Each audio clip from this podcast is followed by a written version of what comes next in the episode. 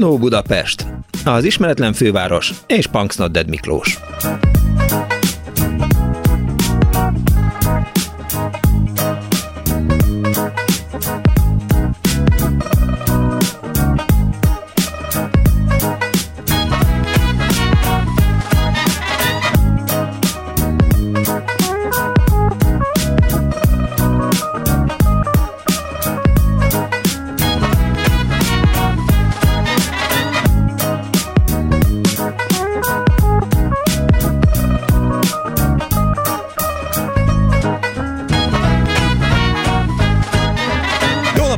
Kedves hallgatók! Ez a Klubrádió benne az Annó Budapest, az önök alázatos narrátorával.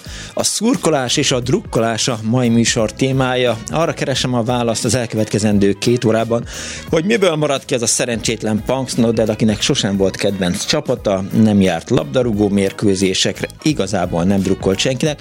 Volt már olyan, hogy neki drukkoltak, tehát eh, ahogy így visszaemlékszem, például Monspart sarolta, mindig ott állt a nyugati téri felüljárónál, zárójel, a levá, le, lebontásra váró nyugati téri felüljárónál, és a félmaraton, illetve a maraton résztvevőit egy kereplővel biztatta, gyerünk, gyerünk, gyerünk fiúk, eh, nagyon szép lányok futnak előtetek, és gyerünk lányok, tök menő pasik vannak előtetek, érjétek utol őket, hajrá, hajrá, hajrá, mondta mindig Saci, és mindenkinek elmondta, és fújta a sípját, és rázt a kereplőjét, és akkor az ember a futó, akinek már éppen a töke tele volt, mert a nyugati téri felüljáró, akárhogy is nézzük, az nagyjából hát a 30, 36-37. kilométer lehet, ugye végig a nyugati téri felüljáró, akkor ott van egy kis bóklászás a, a Váci út környékén, aztán Dózsa György út, Népliget, szóval még azért volt hátra jó pár kilométer, és akkor az ember ezen gondolkodott, hogy milyen jó, hogy itt volt a Saci, mert hogy drukkolt neki, de hogy miért drukkolt a Saci, és miért jó a drukkol parkolás. Arról szeretném, hogy szóljon ma az Annó Budapest, és ezért hívjanak és meséljék el, hogy melyik a kedvenc klubcsapatuk, milyen mérkőzésekre jártak, nyilván nem csak labdarúgásról szól a, a szurkolás, mit ad önöknek a szurkolás és a drukkolás. 24 06 95 3, illetve 24 07 95 3, SMS-ben 06 30 30 30 95 3, illetve ugyanezen a számon a Viberen is hozzá lehet szólni az Annó Budapest, ez melynek szerkesztője Árva Brigitta, a gomboknál Kemény Dániel, Kardos Józsi küldött nekem anyagokat, illetve hát Pálinkás volna is elkészítette a szokásos videós ajánlóját, és Kis Mária fogadja az önök hívásait, hogy elmondják, hogy önök már 1950-ben is, meg 1960-ban is, meg 1970-ben is, meg 1927-ben is ugyanannak a csapatnak drukkoltak. És a vonal túlsó végén itt van már velünk Rév Dániel sportújságíró, a hosszabbítás műsorvezetője. Hello, szia! Szia! Szóval, miből maradtam én ki, hogy, hogy nem volt kedvenc csapatom? a már a felvezetőd alatt azon gondolkoztam, hogy erre a kérdésre mit lehet válaszolni. De én azt hiszem, hogy egyébként egészen teljes életet lehet élni anélkül, hogy az embernek legyen kedvenc csapata.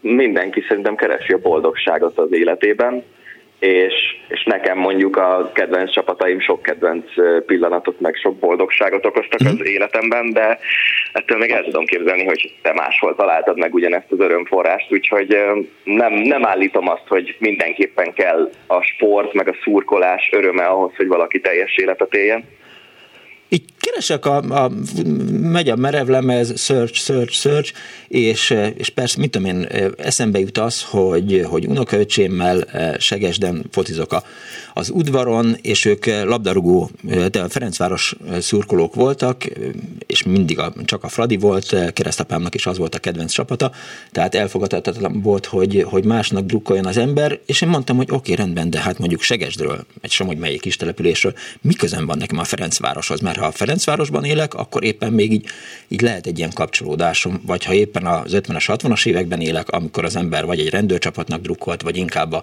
a jó fejcsapatnak, akkor nyilván fradista lett. De hogy választ az ember csapatot?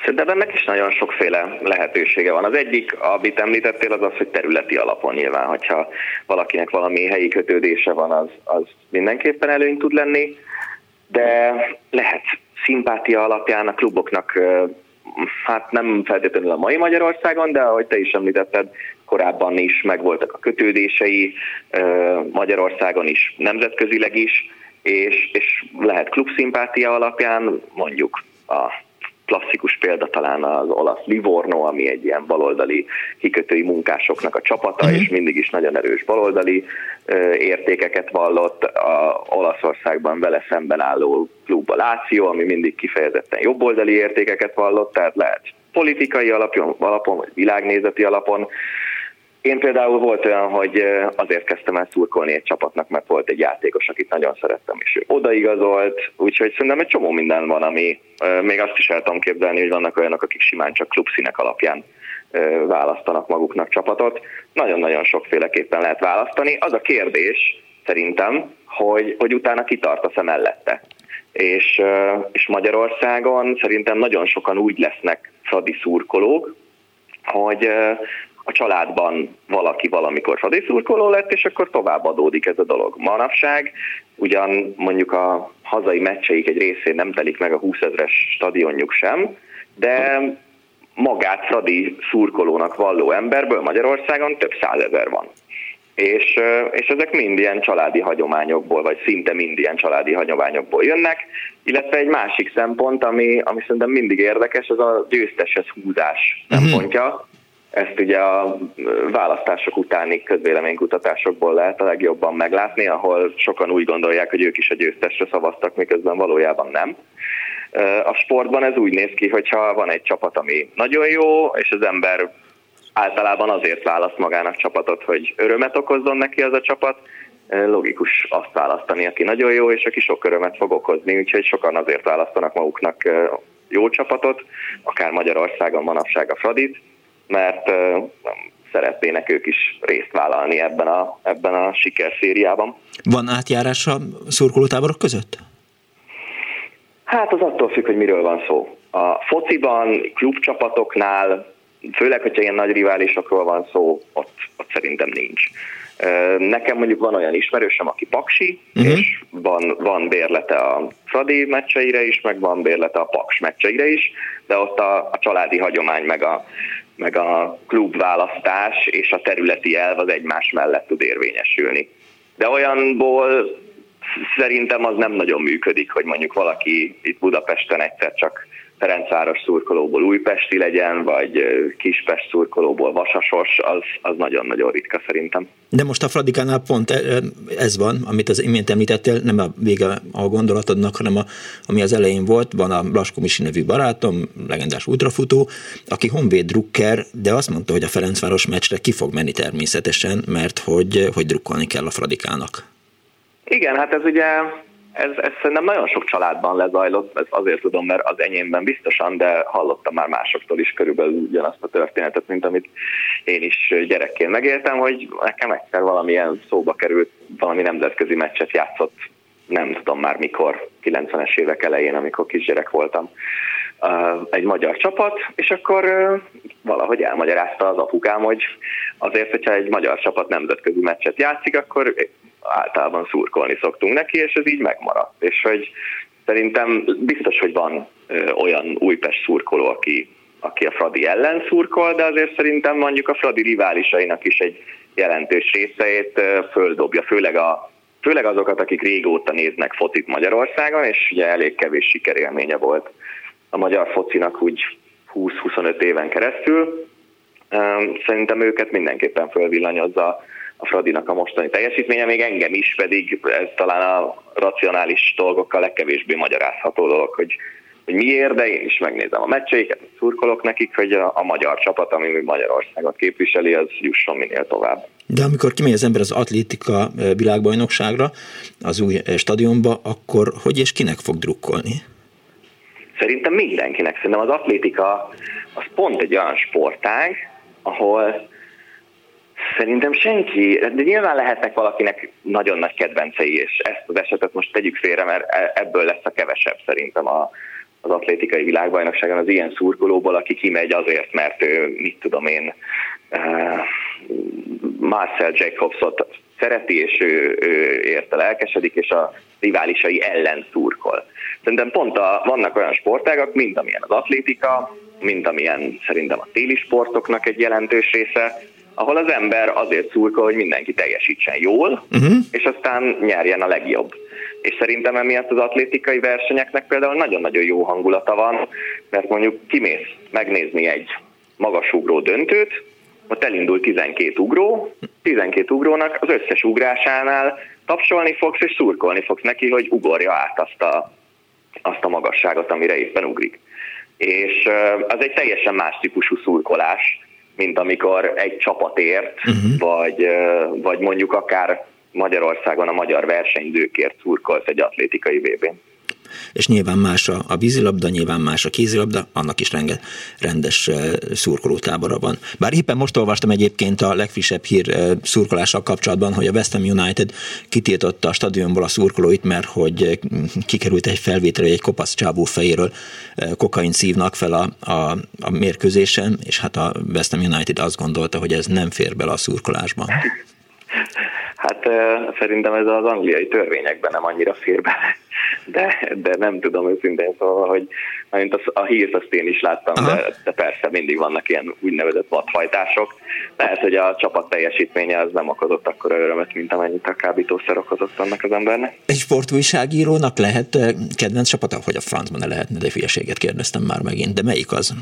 Egyébként jót kérdeztél, mert egy csomó ember azt várja el tőlünk, hogy teljesen semlegesen szurkoljunk, és aztán, vagy semlegesen ne szurkoljunk pontosabban, uh-huh. és aztán amikor, amikor meg kicsit laposabban miatt a közvetítés, mert érzelmileg nem vagyunk annyira benne, akkor meg azért találnak meg minket, de nem szeretnék panaszkodni, mert nagyon szeretem a szakmámat. Szerintem kell, hogy legyen, és uh, szerintem az a jó igazából, hogyha, hogyha ez ilyen transzparens valamilyen szinten, lehet tudni azt, hogyha leülsz egy valamilyen meccs elé, akkor az a kommentátor az, arról lehet tudni, hogy ő valakinek szurkol, de mégis le, le tudja közvetíteni azt a meccset úgy, hogy, hogy az semleges legyen ez a közvetítés, ami nem olyan nagyon könnyű dolog, de, de persze, meg szerintem azért sportújságíró legyen az írós sajtó, vagy, vagy tévés, vagy rádiós, teljesen mindegy, de mindenki, aki ebben a szakmában dolgozik, az valamilyen szinten sportrajongó kell, hogy legyen. És, és anélkül, hogy van kedvenc csapatod, vagy, vagy kedvenc egyéni sportolód, anélkül nem nagyon tudsz sportért rajongani szerintem. Rév Dániel kinek drukkol? Hát talán a legjobban a magyar jégkorong válogatottnak. Mm. Azok a szurkolói élményeim, a, a, amik így a legkedvesebbek a szívemnek de, de mindenféle magyar csapatnak szurkolok, egyébként meg Barcelona szurkoló vagyok. És az előfordul, hogy otthon úgy nézel meccset, hogy beöltözöl e, Barca színekbe, és e, kifested magadat, és úgy drukkolsz? Hát otthon nem, de azért e, volt ilyen, hogy valami nagy meccs, BL döntő, vagy El Clasico, és akkor elmentünk így többen összeverődve, és akkor mezben szurkoltam, vagy ilyesmi, ezek előfordultak persze. Mit ad az embernek a szurkolás? Mi van akkor, amikor veszít a csapata? Együtt, hát, együtt sírunk, együtt nevetünk? Én igen, de, de mondom azért vannak olyanok, akik, akik ilyen, hát tudod, ezeket azt úgy szokták hívni, hogy divat szurkolók, akik, akik mondjuk beleszeretnek egy csapatba, amikor az a csapat jó, aztán amikor az a csapat nem jó, akkor egy kicsit kiszeretnek belőle, de, de szerintem az a normális, hogyha az ember választott magának csapatot, de mondom, itt nyugodtan egy egyéni sportolót is lehet választani, akkor, akkor együtt ülünk, együtt szomorkodunk, hogyha éppen az eredmény az nem olyan, amit szeretnénk. Közös a, a a siker, a boldogság a csapattal, amikor a, a csapat nyer? Tehát részesének érzed a, az ő győzelmüknek magadat? Ezt, ezt ketté bontanám. Az egyik a, szerintem, hogyha az ember a helyszínen szurkol tényleg, és, és nekem tényleg a legtöbb ilyen élményem az a, az a hoki válogatott mhm. meccseiről van, ott, ott teljesen. Tehát ott, ott, ha mi végig szurkolunk egy meccset, az mondjuk, mondtam, ilyen két óra, két és fél óra a szünetekkel együtt. A végére elfáradunk, ugyanúgy, mint a játékosok, nyilván más dimenzióban, de ott, ott mi is beleadunk mindent azért, hogy nyerjen a csapat. Tehát arra mindenképpen azt tudom mondani, hogy igen, még hogyha nem is mi rohangálunk a jégen. Nem néznek ki olyan jól, hogyha mi rohangálnánk a jégen. Viszont, viszont hogyha ha az ember csak úgy szurkol otthon mondjuk, és, és nincsen semmilyen hatása lényegében az ő szurkolása a meccsekre, uh-huh. akkor szerintem kicsit másképp kell megélni a dolgot, akkor, akkor persze örülök annak, hogy a csapatom nyert, vagy az, akit szeretek, az nyert, de közben meg tisztában vagyok azzal, hogy az, hogy én itt a tévé előtt ülök és izgulok, vagy szurkolok, az, az nincsen semmilyen hatással arra, hogy mi történik a pályán. Pedig kellene, hogy legyen. Nagyon szépen köszönöm, hogy itt voltál velünk. Rév Dániel, sportújságíró, hosszabbítás műsorvezetője volt a vendégünk. Viszontlátásra, szervusz! Szia! 24 de 24 a Facebookon is hozzá lehet szólni a műsorhoz, illetve SMS-ben és eh, a Viberen is, és egy betelefonáló van a vonal túlsó végén. Jó napot kívánok! Halló, jó napot kívánok! Üdvözlöm! Mindig nézem, hogy mi lesz a téma. Aha. Mert, halló? Itt vagyok, hallgatom! Jó, jó. Tehát mindig nézem, hogy mi lesz a téma. Egyszer már betelefonáltam, amikor volt uh, tanácskörút bazásor, a múltkor az úszás tanulásommal. Uh-huh mutattam a hallgatókat, és most láttam, hogy szurkolás, hát most megint, megint telefonáltam. Jól tette. No, a következő az, hogy, hogy az ember hogy kezd el drukkolni.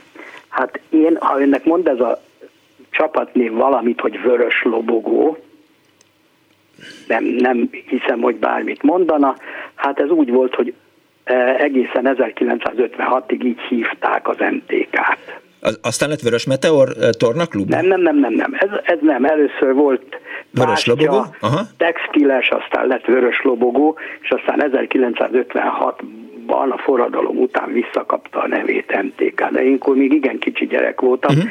és állandóan kérdeztem apukámat, hogy hogy hívják a Vörös Lobogót, mi a neve, és nem tudtam megjegyezni ezt a három betűt, még nem jártam iskolába, és hát akkor elmondta nekem, hogy ez a magyar testgyakorlók köre, ez ennek a rövidítése, és akkor megjegyeztem. Itt játszott Sándor Csikar, ezt talán mond valami. Hogyne, persze. Na hát ő volt a kedvenc játékosom, és amikor 1959 októberében egy szép vasárnapon kimentünk apukámmal a Népstadionba, uh-huh. és Magyarország megverte 8 0 Svájcot, akkor hát én borzasztóan örültem, mert Sándor Csikar is lőtt egy óriási gólt.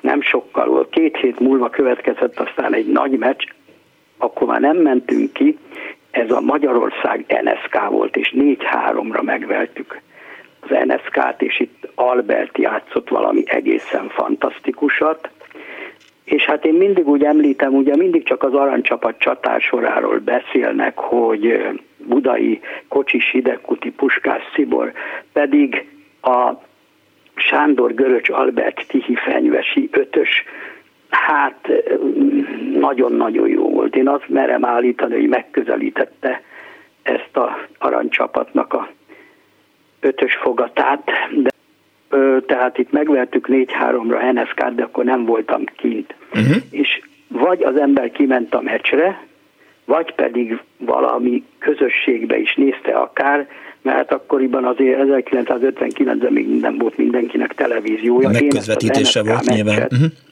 Ezt az NSK meccset egy klubban néztem, anyukám munkahelyének a klubjában, hát ott rengeteg ember összejött.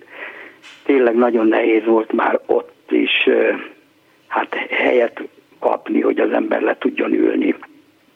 A, ami döntő különbség ugye a mostanhoz képest, hogy nagyon sokan jártak meccsre. Volt a ö, stadionban voltak az úgynevezett kettős rangadók, ez általában a Fradi, Újpest, Honvéd és a Vasas között ugye két meccs volt egymás után. Igen. Hát itt telt ház volt, tehát én emlékszem, hogy egyszer kimentem megnézni ugyan az MTK nem játszott, de hát akartam jó focit, meg izgalmas focit látni, tehát már nem lehetett bejutni, mert nem volt jegy. Hm.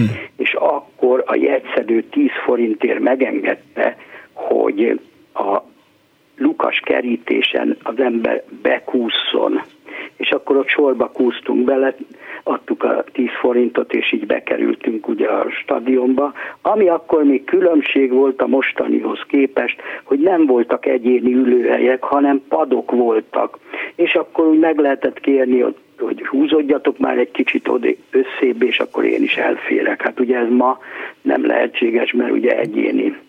Tehát mindenkinek Helyre szóló jegyek vannak, igen. Külön ülőhelye van. És ön ugye, hogy lett vörös lobogó drukker? Tessék? Ön hogy lett? Hát egyrészt a Sándor Csikar, másik uh-huh. pedig apukám által, aki ugyan fiatal korában Ute Drucker volt, és aztán lett ő így MTK után, ugye csak hiába változtak a nevét, azért csak MTK maradt, és akkor így, így lettem én is, hát MTK Drucker, ami, ami nagy különbség ugye egy fiatal szurkoló, meg egy idősebb szurkoló, mint most már én, szóval az idősebb szurkoló a sokkal kritikusabb a csapattal. Tehát én, mint fiatal ember, hát hú, nagyon rajongtam a csapatért, és amikor apukám kritizálta, akkor mondtam neki, mert te nem is vagy igazi MTK drukker, te még megmaradtál UTE drukker, de hát gyenge a védelem, nem látod, nem, mert az ember a saját csapatát, szóval akkor még az ember így van, most meg már én is nagyon kritikus vagyok a saját csapatommal. Hát ami még hozzátartozott ugye a szurkoláshoz, és ha az ember kint volt, akkor ugye jött ez a nem lesz szomjas ideges, itt a frutti, a rágógumi. Ugye ezek az árusok, Igen. a szotyola és tökmagárus kis üvegpohárban árulták egy, illetve két forintért ezt a magot, és akkor vagy zacskóbatták, de az ember inkább Zsebbe. a zsebébe, és akkor onnan tudott.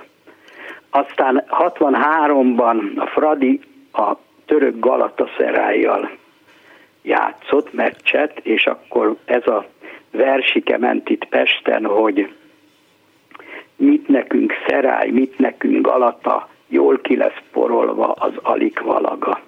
De hát ez nem lett aztán kiporolva, mert a Galata szeráj jutott tovább. Most még csak tényleg nem akarok hosszas lenni, de még volt azért egy, egy pár olyan meccs, Mondja csak. kérdezte, hogy hát mi jó egy szurkolásban. Igen. Hát az, az jó, hogy az embert nagyon fel tudja dobni egy-egy győzelem, és nagyon le tudja taglózni egy-egy vereség.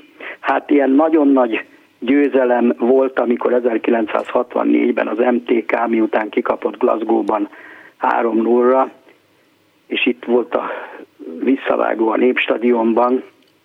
Ez egy esti meccs volt, én akkor 13 és fél éves voltam, és hát ki akartam menni a meccsre, uh-huh. hát mondták, hogy egyedül nem mehetek, és akkor egy osztálytársamnak az unokatestvére, aki már akkor 16 éves volt, és akkor így kimentünk, és akkor ő vele már kimehettem. Hát ez egy óriási nagy élmény volt, mert az MTK 4 0 megverte a Celticet, és úgy előttem van egy kép, hogy egy, egy idős bácsi annyira átszellemülten tapsolt és örült, hogy ezt, ne, ezt, ezt tényleg nem felejtem el. A másik ilyen érdekes meccs volt az 1970 pont Mikuláskor, december 6-án egy vasárnap délelőtt, amikor az MTK a Torinóval játszott. Uh-huh.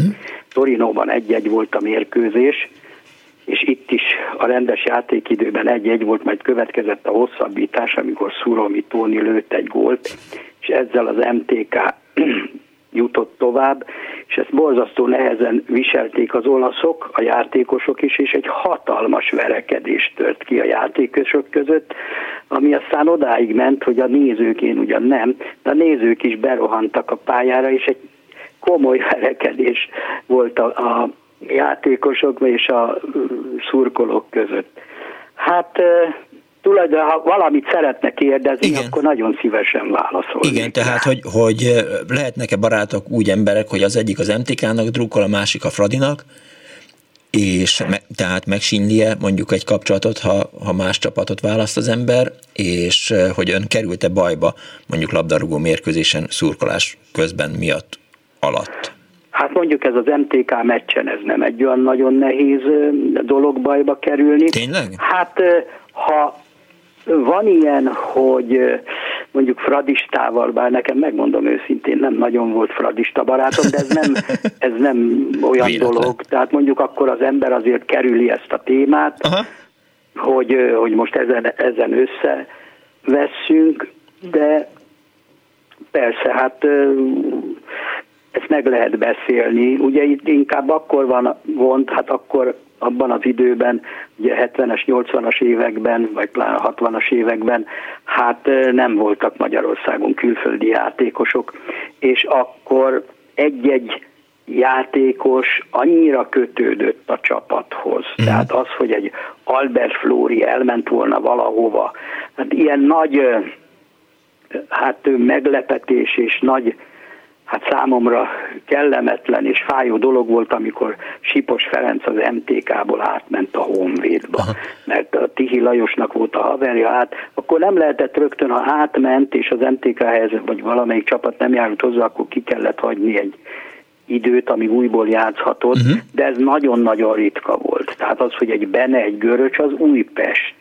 Szóval ez, ez, ez teljesen Mészői Kálmán Vasas, hát ez annyira egyértelmű volt, hogy, hogy az ilyen nagy játékosok azok teljesen a klubhűség az, az nagyon szoros volt akkoriban. Az értető. Hát ugye nem is mehettek külföldre, az első, aki külföldre mehetett magyar játékos, Fradiból ment a Bálint László, de hát ez akkor ez egy óriási nagy esemény volt, hogy kiengedték. Meg volt ez, hogy hány éves kortól válogatott kellett, hogy legyen, tehát ugye aztán már ment egy Nyilasi Ausztriába játszani, Hát, más milyen sporteseményre is járt? Tehát más... Én jártam más sport, például az MTK-nak nagyon jó volt abban az időben az M- a női kosárlabda uh-huh.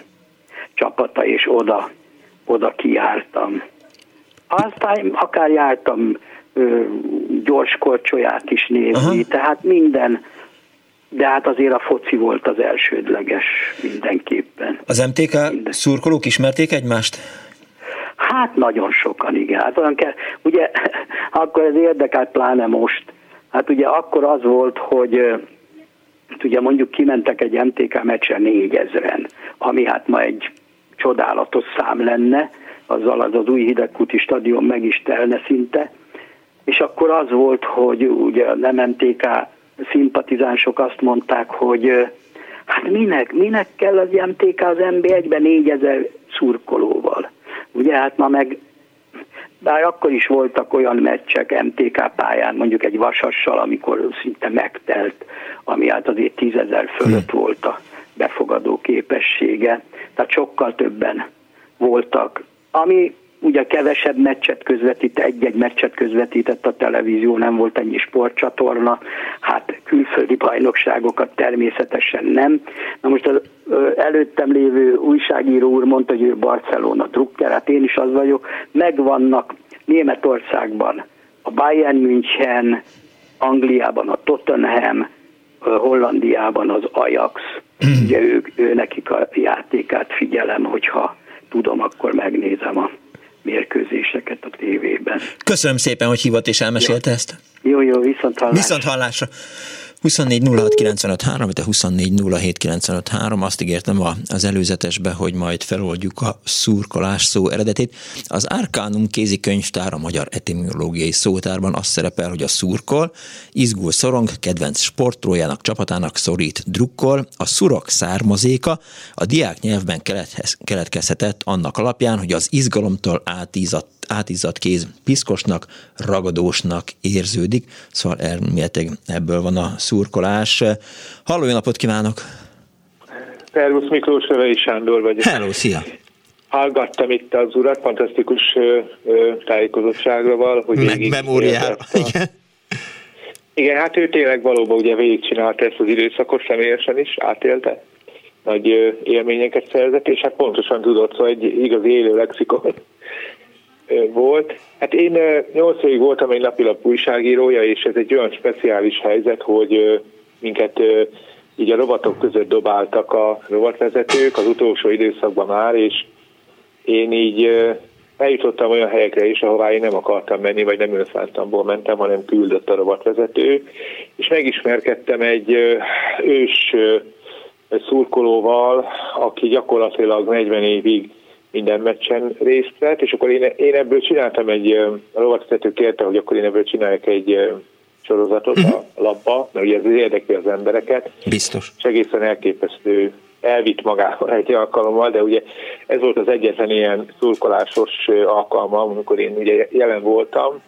Na most ugye ez nyilván bírálható, de ő a kemény maghoz tartozott, ugye ez a slang kifejezés ugye ezekben a körökben él, hogy hát ugye busszal mentünk, és akkor végig a hát nem tudom én, 200 kilométerre volt a, a meccs, és akkor minden egyes település összes kocsmáját be kellett járni, és akkor ott mindenek összetölték az üvegeket, meg meg, meg rádasöröket pakoltunk a buszba. Tehát ez most őszintén mondom, ugye, hát most nem akarom ezt itt tompítani az élét, ennek úgy nincs értelme. De most ő például elmondta azt, hogy ugye hát a Népstadionban 1981-ben volt egy barátságos mérkőzés, amin az aranycsapat még élő tagjai ö, vettek részt, meg ugye újságírók, meg mindenféle mhm. emberek a másik csapatban. És erre már hónapokkal korábban szinte nem lehetett jegyet kapni, és ők azt, ő azt csinálta, hogy a, ugye a, a Népstadionnak az a része, hát ma, ma már nem így van, mert már nagyon biztonságos, ahol ö, valami rés támadta a stadionon, ez a román nagykövetséggel szemben élő rész. Uh-huh. Ott egy hétig alagutat fúrtak lefelé, hogy be tudjanak jutni az állványzat alá, és az állványzaton felmásztak. Na most azt mondta nekem, hogy ő gyakorlatilag nem rendelkezett jegyel, ennek ellenére aznap már Puskás Öcsi bácsival hát sörözött és fröccsözött és zsíros kenyerezett a, a páholyban. Tehát ahhoz képest, hogy még nem is rendelkezett jegyel előző nap sem. Aha. Tehát, hogy elképesztő dolgokra képesek ezek az emberek ahhoz, hogy hozzájussanak ezekhez az élményekhez. És akkor én ezt végig csináltam, ezt a report sorozatot. Az összes olyan ö, magyar meccset azt látta tulajdonképpen, amik mondjuk így nem válogatott meccseket, hanem ugye a MTK, Dózsa, Noki, stb. tehát a debrecenieket is, és mindegyikről csináltunk, azt hiszem 12 hétig futott ez, 99 és 2000 között ez a sorozatom. Én ugye mondtam neki, hogy én nem vagyok ebben szakértő, csak ugye ilyen bot csinálta valami vagyok, mert én kulturális rovatnál dolgoztam. És ő szépen mindent elmondott, én azt leírtam, és úgy, ahogy volt, azt leadtuk. Na most a főszerkesztő jelezte, hogy hát, hogy menjek be hozzá, mert azt gondoltam én persze, hogy valamit rosszul mhm. csináltam. És közölte velem, hogy kellene ezt a sorozatot folytatni, mert növekedett a példányszám, ami akkor már esőbe volt nagyon, nagyon jelentősen esett a példányszám. És ez egy olyan 80 ezerről lement 42 ezerre, és visszament 57 ezerre. Tök jó. És ő ezeknek tulajdonította ezt a, ezt a, hát ami nagyon megtisztelő számomra, tehát ilyen ereje van a, a futballnak, vagy a futballhoz, vagy a sporthoz tartozó eseményeknek, és utána megkerestem egy másik embert, aki viszont ő már a jelenből volt olyan értelemben, hogy már majdnem az én korosztályomhoz tartozott, ő viszont nagyon brutális dolgokat mondott el. Tehát volt egy olyan szurkolói időszaka a magyar labdarúgásnak az elmúlt mondjuk 15-20 év, amikor a, a szurkolók nagyon elkanálszottak, és akkor gyakorlatilag mindent lehetett, nekik töltek, zúztak. Hát az a bizonyos mag, ugye, amiről beszél. Az ultrák, igen. És, és ugye elkem, hogy tulajdonképpen az az izgalom, amiről az előbb beszéltél, ez a, ez a szurkoló izgalom, ez nem tud véget érni. Tehát ugye véget ér a, a meccs, és akkor, akkor valamilyen eredménnyel lezárul. Na most, ha nyert a csapat, akkor az izgalom attól fokozódik. Ha nem nyert, akkor meg attól. Na most ezt valahol le kell vezetni, ehhez az alkohol az egyik, de az meg ugye általában még jobban fokozza egy ideig az izgalmakat, és akkor általában azt csinálták, hogy kiválasztottak valakit, aki nekik nem tetszett ugye a, a lelától, és azt volt, hogy másfél napig is hajszolták hm. például. Tehát, hogy annyira nagy volt bennük a feszültség. Tehát, hogy hogy ez egy nagyon, egyrészt nagyon szép, de ugyanakkor nagyon veszélyes dolog ez a bizonyos szurkolás, mert hogy van benne egy ilyen társaság, akik, akiket most már kizárnak, megpróbálják teljesen kizárni őket. Az ultrák, a másik bocsánat, élményem, igen? Bocsánat, az ultrák mit gondolnak a idézőjel kezdődik normál szurkolókról? Én uh, utólag találkoztam ezzel az emberrel egy éve, uh-huh. és akkor én úgy én kikérdeztem, de csak egy plénumon kívül, tehát csak én magam is érdeklődtem. És azt mondta nekem, hogy hozzá ne szóljon senki már a meccs előtti egy napon, mert ő már akkor alig bírja azt az indulatát tűrtűztetni, mert ez a csapat, aminek ugye ő szurkol, ez szent. Tehát a jó Istenhez méri gyakorlatilag, és hogyha ezzel bármiféle csorbulás van, tehát valaki mondjuk a jegy vásárlásnál azt mondja, hogy ó, hát ezek csak ilyen akkor ő ott akkor őt széttépi. Tehát gyakorlatilag vadállatként fog viselkedni, mert úgy érzi, hogy a csapatot meggyalázzák, vagy szóval ugye a hajaszála se görbülhet a csapatnak.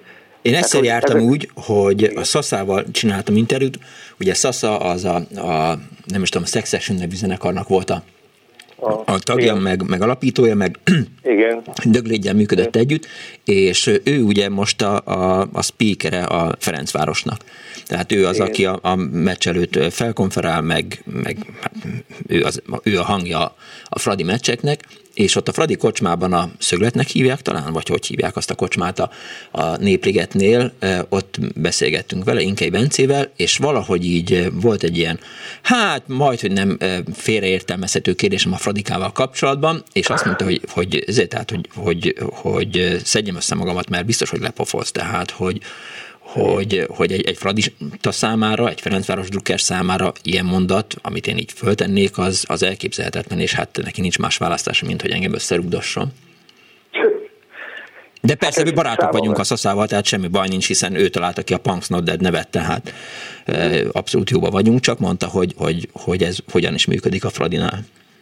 De most úgy gondolod, hogy amit én erről mondtam, az te is azt gondolod, hogy ennek egy ilyen szés oldala van, vagy háttere? Lehet, hogy ez, ez, a, ez az ellenőrizhetetlen kirobbanó agresszió, ez, ez ilyen mértékű, nem tudom, mert, mert, nem látok bele, tehát nem vagyok se pszichológus, se, pszichiáter, és nem vagyok sportpszichológus, csak látom azt, hogy, hogy nyilván, ez, nyilván ilyen volt Hipós Ferike is.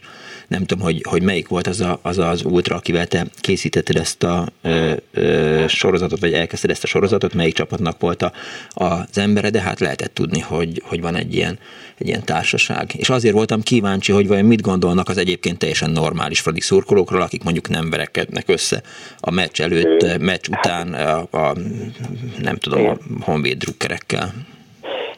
Tudod, az az igazság, hogy annak a, az első drukkernek, aki ugye a 70-es években kezdett el szurkoló lenni, és egy nagyon magas pályafutást így be is kezdőrugást kapott a nem tudom én milyen válogatott meccs előtt, stb. Tehát egész magasra vitte ezt a szurkolói pályafutást. Ő ott sokkal nagyobb volt a tartalom, sokkal nagyobb volt a, a hit, mint ennél a bizonyos kemény magnak. Ennek a kemény magnak egy 40-50 százaléka nem a futballt szereti, ők a balhé miatt mennek, és uh-huh. bárhol lehet exklálni egy ilyen balhét, ők ott vannak. Értem. Tehát bármi, nem is tudnak róla, hogy ott, ott most hol vannak, csak az a lényeg, hogy, hogy lehessen üvölteni.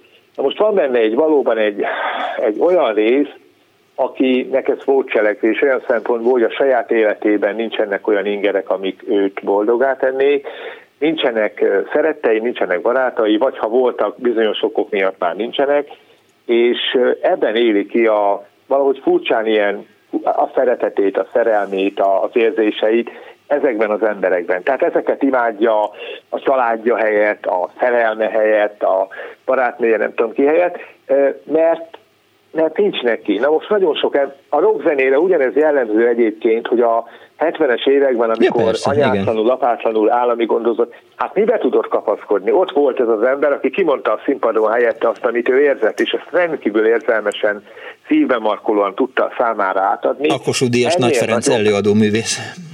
Igen, tehát ennél nagyobb dolog nincs. És ugye meg, ö, amikor ugye egyre több ilyen hát rendőrségi ügye lett, mert ugye végigpusztították a várost, akkor egy idő után nagyon bölcs lett.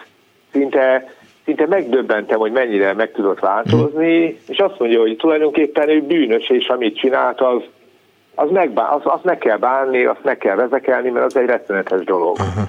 És kitombolta magát, de igazából a magányosságát, az ürességét nem tudta visszaszerezni semmivel. Tehát ugyanolyan marad, csak valahogy belefáradt ebbe. És most nagyon sokan vannak már így, hogy kiöregedett ez a kemény mag. Most már igazából ilyen 50-60 éves emberekről van szó. Ők is úgy érzik, hogy talán már nem illik, vagy nem áll jól olyan mértékben őrjöngeni, mint ahogy a Nem a... Igen? Dehogy is nem. Hát jó, persze. De hát ugye az más, meg az egy más világ volt, mert nem voltak riasztók, nem voltak kamerák, ugye bármit meg lehetett csinálni úgy, mhm. hogy nem voltak kamerák. Tehát most egy lépést nem tud tenni úgy, hogy ne vegyék fel az egész jelenését ott a, a, az akció közben, és azonnal lekapcsolják, na most ezt is tudják ők. Amit akartam még mondani a, a Grosisz Gyulával kapcsolatos találkozásom, amikor én könyvhétre utaztam, ilyen mene, tehát egy helyjegyes vonaton, uh-huh. ami ugye azért érdekes, mert és soha nem oda ülök a helyegyel, ahova szól, hanem oda, ahol érdekes ember ül. Aha. Tehát most unalmas ember mellé, ha szól, akkor én tovább.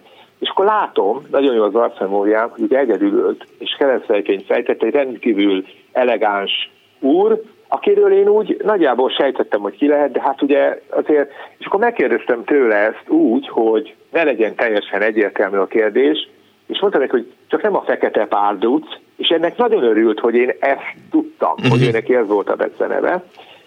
És akkor elkezdtünk beszélgetni, és az volt az érdekes, hogy közben ugye újabb felszálló volt a vonatra, egy, egy hölgy, aki leült a másik oldalon, tehát oldalt mellénk, és akkor ő is beleszólt a beszélgetésbe, mert ugye a futballról beszélgettünk, hogy milyen most a futball, tehát a jelen, mert 2004-ben volt egyébként. Akkor milyen volt a futball, és akkor ő elkezdett erről beszélni, és akkor a hölgy is beleszólt, hogy hát az ő férje is futballozik, vagy futballozott, hát kiderült, hogy ilyen, hát hogy mondjam, szóval munkahelyi kis csapatban, tehát semmi ja, ja, ja, ja. hobbiból. És akkor mondta a Gocsi Gyulának, hogy hát ön, ön bizonyára nem nagyon futballozott, de elmondom azt, hogy a férjem mit gondol erről, hogy önök is tudják, mert nem ismerte, hogy kiről ja, persze, Ez normális. nagyon is volt egyébként ez a, ez a jelenet, mert ugye ő nem tudta, hogy kicsoda. Igen. Tehát Csak úgy valakik volt. beszélgettek a labdarúgásról, majd jött a nagyságos asszony, és elmondta, hogy mit gondol erről Igen, az ura. most én nevettem rá, elkezdtem nevetni, és akkor a kérdezte, hogy mondom neki, hogy hát kiről van szó, és akkor végül rájött, hogy kiről, mert ő is ismerte, csak uh-huh. úristen, hogy ez milyen nagy dolog, és akkor ugye volt egy ilyen három órás különbség még ugye a könyvét kezdete előtt, és akkor mondta a Gossi Gyula, hogy menjek vele, és akkor elmentünk, ez a Debrecenben volt, a Petőfi téren volt egy, egy ilyen szurkolói kocsma, ami, ami hát mondta, hogy hová menjünk be, mert ő gyakorlatilag ő nem tudott ilyen helyeket, és akkor mondtam, hogy én tudom, hogy itt van egy ilyen, és utána nekem is beözött az, hogy úristen, lehet, hogy ezek az emberek nem fognak minket szeretni, mert hogy van ez a dolog, hogy, a, hogy nem tudom milyen. Ez egy DVSC volt, mentünk, és ott mindenki teljesen rosszul lett, ugye, és a csapos azt felmondta a, az 50 évnek az összes lottó, totó, mm. mindenét, meg az összes mérkőzés, stb. neki, valami felgeteges dolog volt, és akkor odajöttek érte, és úgy vitték el egy élménybeszámolóra.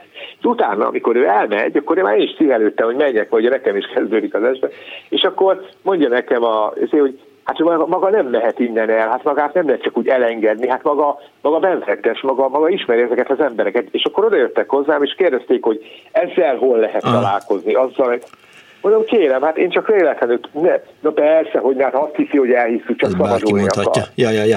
Hát, hát azt hiszik, hogy én egy abszolút, nem. És akkor az utolsó mondatom, az, az élményem, ugye az idézőjeles élményem, Igen. az pedig az iskolában volt. Tehát ha hiszed, ha nem, én életemben először, hát ugye ami igaz, egy úgymond meccs volt, az a DVSC-nek volt a Újpesttel, a 1987-ben, a, és a tanárunk, a Szákai tanáró vitt minket el. Na most Ugye én nem olyan szerettem ezt a dolgot, mert ugye mindenki üvöltött. Felugrott álltak a padokról, ugye, amelyek az úr beszélt, hogy akkor még nem voltak Igen. ilyen tagoltak, és mondom, ez 90 percig ez bírhatatlan ez az üvöltés, inkább elmegyek vásárolni, aztán majd visszajövök. Addig meg hadd jöjjöngenek. És akkor kint meg a helylakó nevezetű tanár úr, mert így hívták a gyerekek, hogy helylakó, aki egy AVH-s tiszt volt egyébként korábban, egy besugó, 3 per 3-as, kinnált, ő nem nézte a meccset, hanem ellenőrizte a területet, ez ilyen mániája volt. És akkor én elindulok, és ugye neki az volt a szokása, hogyha diákot akart hátulról megállítani, akkor rákiálthat, hogy szólj. Ugye egy oroszul áll. Igen. És akkor mondta nekem, hogy hová lesz a menet. Ezt mondom, elmegyek vásárolni. És akkor kioktatott, hogy először is, ugye mondtam neki, hogy jó napot tanár úr, 18 óra elmúlt, és napszaknak megfelelően kell köszönni, tehát jó estét, 18 órától kezdve. Na most uh, utána elmondta nekem, hogy uh, nem lehet elmenni, mert nem szeretem a meccset. És ugye fülömnél fogva húzott vissza a eset, és akkor mindenki nézte, hogy ott végig húzott a, gyakorlatilag az emberek között a, a sorok mhm. között. Uh-huh. Úgyhogy, tehát egy ilyen kellemetlen élmény volt ez. Ugye leültem, és akkor kérdeztem mindenki, hogy mit csináltam. És akkor már Mondtad, hogy... majdnem azt hitték, hogy futballhuligán vagyok. Mm. hogy Úgyhogy, de ez jó, a sorozat ez nagyon jó, mert úgy gondolom, hogy ennek a történetét, amivel most te is foglalkozol, azt legalább nyomtatva is dokumentáltam. Tehát Köszönöm szépen. Én érzem azt. Jó, köszönöm szépen. Igen, tehát hogy én érzem ezt, hogy ez fontos. Mert Abszolút, persze. Én is úgy érzem, hogy... Tessék? Abszolút, persze, igen, igen, igen, igen. Igen, igen mert uh, tudod, ennek Csak az, itt van egy másik hallgató a vonalban. Jó, jó, jó. Oké, csak itt van egy hallgató, akit meg kell szólni. Jó, Köszi. akkor én abba is hagyom, okay. már nem akarom ragozni. Hello! Minden jót Viszont hallásra, szervusz! Azt írja Kárpáti Anna, apám nagyszínásról származott, már elköltözött onnan fiatal felnőttként, de nyaranta néha visszajártunk a családhoz. A legemlékezetesebb futballmeccs idején kb. 10 éves lehettem. A nagyszínási futballpályán nem annyira a meccs volt az emlékezetes, szerintem ez engem amúgy sem érdekelt, ellentétben a nővéremmel, hanem hogy a pálya mellett a meccs kezdetekkor nagy bográcsokban elkezdték főzni a birkagulyást az asszonyok, és a meccs végére az meg is főtt, és a két csapat, valamint a szurkolóik, akik a meccs alatt mindenféléket ordibáltak egymásra, a gulyást békében együtt fogyasztott fogadták el. Péter azt írja, szintén az Anna Budapest Facebook oldaláról, oldalán, Sziasztok! Az 50-es évek közepén nagy divat volt a gombfoci. Minden nagy kabátról, ingről leszettük a gombokat, mindaddig, amíg kaptam egy komplet műanyag csapatot. Ilyen nevek voltak ráírva, mint Kis Péter, Ombódi, Vilezsál, és így tovább. Ez a Fradi volt. Azóta, bár nem járok meccsre, zöld-fehér a vérem, írta Péter, 24 06 95 3, 24 07 95 3, SMS is jött, majd arra is visszatérek, de egy betelefonál a vonal túlsó végén. Jó napot kívánok! Üdvözöllek, hallasz engem? Halla, hallalak, tökéletesen. Oké, okay, akkor rendben van. Tehát, szavasz. Szavasz. Azt akarom elmesélni, ez egy egész más dimenziójú dolog. Én egy gyereknyaraltatásban nőttem fel nyaraltabánkon, uh-huh. Pipexland volt a neve a nyaraltatásnak, és ott a 60-as évek elején, talán 59-ben vagy 60-ban, 61-ben, az egyik srác, aki akkor 15 éves lehetett, a megyei népújságban nézte a tabella állását a megyei csapatokról, uh-huh. és akkor feltűnt neki egy olyan nevű csapat, hogy Karancslapújtői bányár.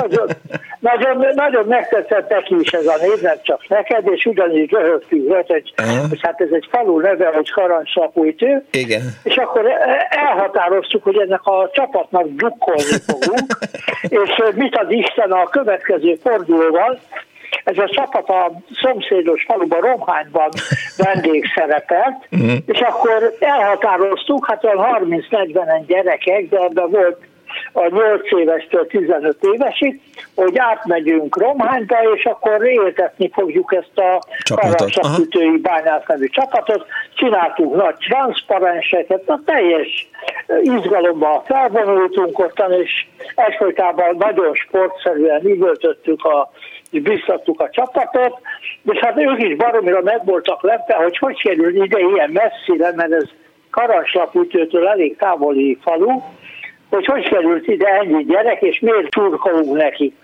És erre a pipetszonra, erre a nyaraltatásra az volt a jellemző, hogy a hülyeségeket szerettük nagyon komolyan venni. Uh-huh és elhatároztuk, hogy mi állandó szurkolói leszünk ennek a csapatnak, és akkor volt egy HB nevű srác, illetve van is, ma beszéltem vele, aki ezt az egészet kézben tartotta, hogy ő vette észre ezt a csapatot a újságban, uh-huh. és akkor állandóan jártak le, én nem mondom, hogy én is, de nagyon sokan közülünk, néha én is ott voltam, karancslapütőre, vagy pedig más meccsekre, amikor vendégségbe mentek, és aztán ez a, ez a barátság, ez máig tart.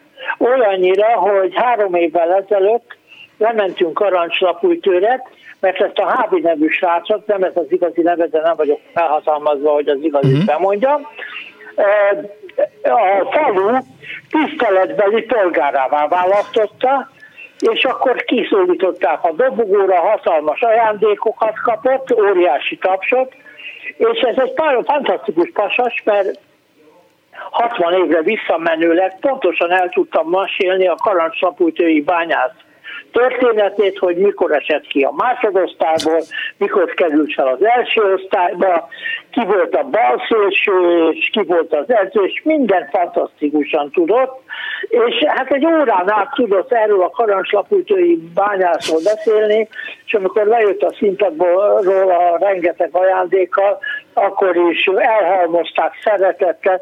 Szóval a falu kedvence lett ez az ember, és nagyon büszkék voltunk rá, büszkék vagyunk ma is és ez az, ez az állandó együttlét, ez, ez nagyon kedves emlék volt a falunak is, úgy érzem, és nekünk gyerekeknek is mondom, ma már Hábi, azt hiszem 79 vagy 80 éves, én 77 leszek, úgyhogy elég régóta tartott a kapcsolat, és éppen ma reggel beszéltem vele, és akkor megkérdezte, hogy Ödön, én nekem az ottani nevem Ödön, hogy nem jövök vasárnap karancslapútőre, mert meccsre kéne menni. Hát mondom, nem megyek lapútőre, úgyhogy megyek lapútőre szurkolni a karancslapútői bányásznak, és minden pipeclelmi polgárnak mondom, hogy van még valószínűleg két hely a kocsiba, úgyhogy aki karancslapútőre akar jönni vasárnap szerintem a szeretettel látjuk. Hagy kérdezzem hát meg, várjál, ez, ez nagyon jó. Tehát, hogy akkor, amikor oda mentetek drukkolni,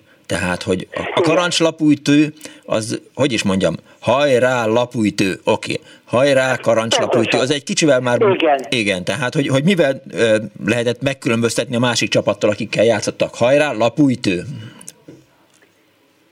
az ellenféltől. Hát ugye a, a, azért tudni kell, de hát te is vidéki gyerek vagy, sejtheted, hogy egy egy másik falu, egy úgymond ellenséges faluba elmenni, az nem volt rizikómentes. Nem, nem, nem, nem. Mert hogyha valami, ki, sokat ívott valaki, hát ahogy Pesten is, támadtak nézeteltérések, de hát mi először kimondottan gyerekek voltunk, hát minket nem lehetett bántani, meg nem is kellett bántani, mi sosem mondtuk azt, hogy hülye, vagy barom, vagy még el, szóval mi csak pozitívan támogattuk mindig a csapatot.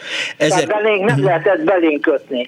1945 Igen? óta működik eh, Sportegyesület Karancslapújtőn de Igen. fájó módon elhallgatják azokat a sikereket, amelyet a karancslapújtői bányász elért itt a, a, a sportban. Most így végnéztem beszélgetésünk közben a, a Wikipédiát, hogy mit írnak róla. Lehet, hogy inkább karancslapújtői bányászra kellett volna rákeresnem, és akkor így... Igen, valószínűleg igen, igen.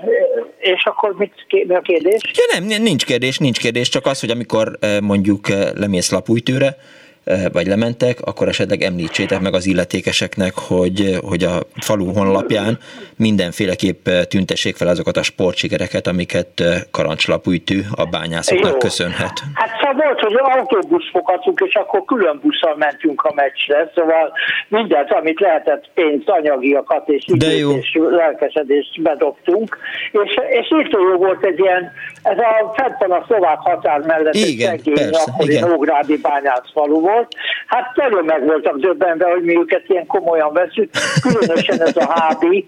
Szóval ez a hábi, ez a falunak a szeretett, tényleg büszke díszpolgára. Hát olyan jó volt látnia, hogy ilyen nagy szeretettel övezik, és akkor oda ment egy öreg néni, és azt mondta, hogy Hábikám, hát baromi klassz volt, amit mondtál, csak a Józsiról nem beszéltél, pedig az az én fényem, és a Józsiról 130 emberről beszélt. És akkor a Hábi mondta neki, hogy hát azért nem beszéltem a Józsiról, mert akkor éppen nem játszott, mert beteg volt. Uh-huh. És erre nem lehetett vitatkozni, mert Hábi emlékezett, hogy 1968-ban Józsi éppen beteg volt, és nem tudott beállni a csapatba. Lapújtő. Szóval csodálatos.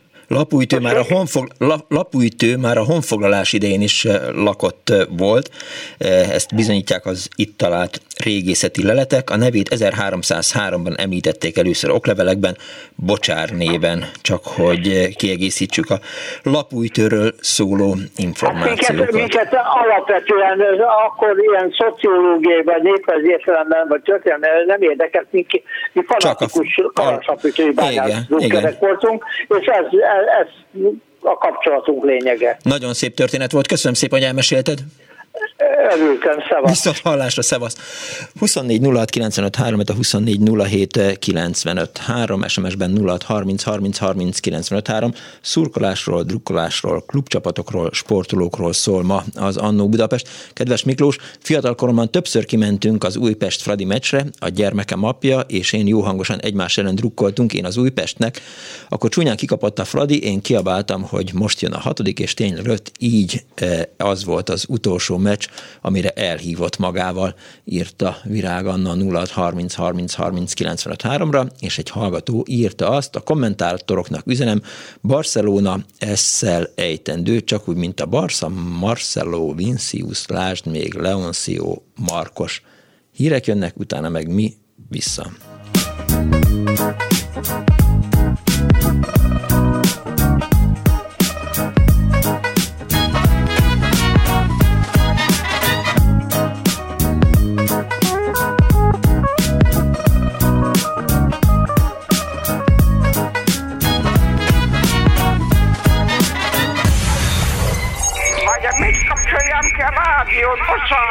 Jaj, igen, jaj. igen, igen. Elnézést. Jó napot kívánok. Mert ez a kis éppen olyan jó, és éppen azt teszi, amit kell. Annó Budapest, az ismeretlen főváros és Punksnodded Miklós.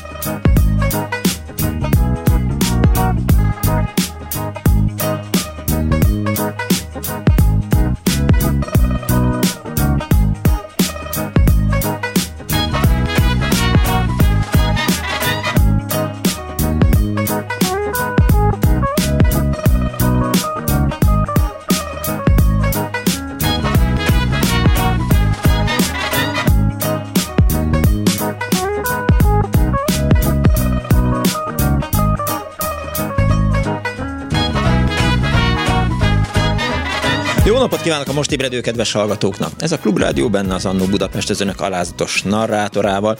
Ma a szurkolásról, a drukkolásról beszélünk. Pálinkás Juan azt írta az előzetesben, Kiket és hogyan buzdítottak, milyen volt a pálya széléről a kedvencekért izgulni, mennyire fanatizál a tömegélmény egy sportrendezvényen, utaztak-e idegenbe csapatukat támogatni, mit érez egy vérbeli szurkoló, amikor nem megy a csapatának, milyen őrült történeteik vannak bírókról, edzőkről, kiesésről vagy éppen bajnokavatásról, a frissen pörkölt szotyi ízéről, magukból kivetköző ultrákról és a kedves szurkolókról. 24 illetve 24 a műsor telefonszáma, Kismárja fogadja az önök hív meghívását eh, a szerkesztő Árva Brigita, és az iménti beszélgetésben karancslapújtőről beszéltünk, és nem volt más választásra, mint hogy a magyarfutball.hu-n utána nézzek annak, hogy mit kell tudni erről a csapatról.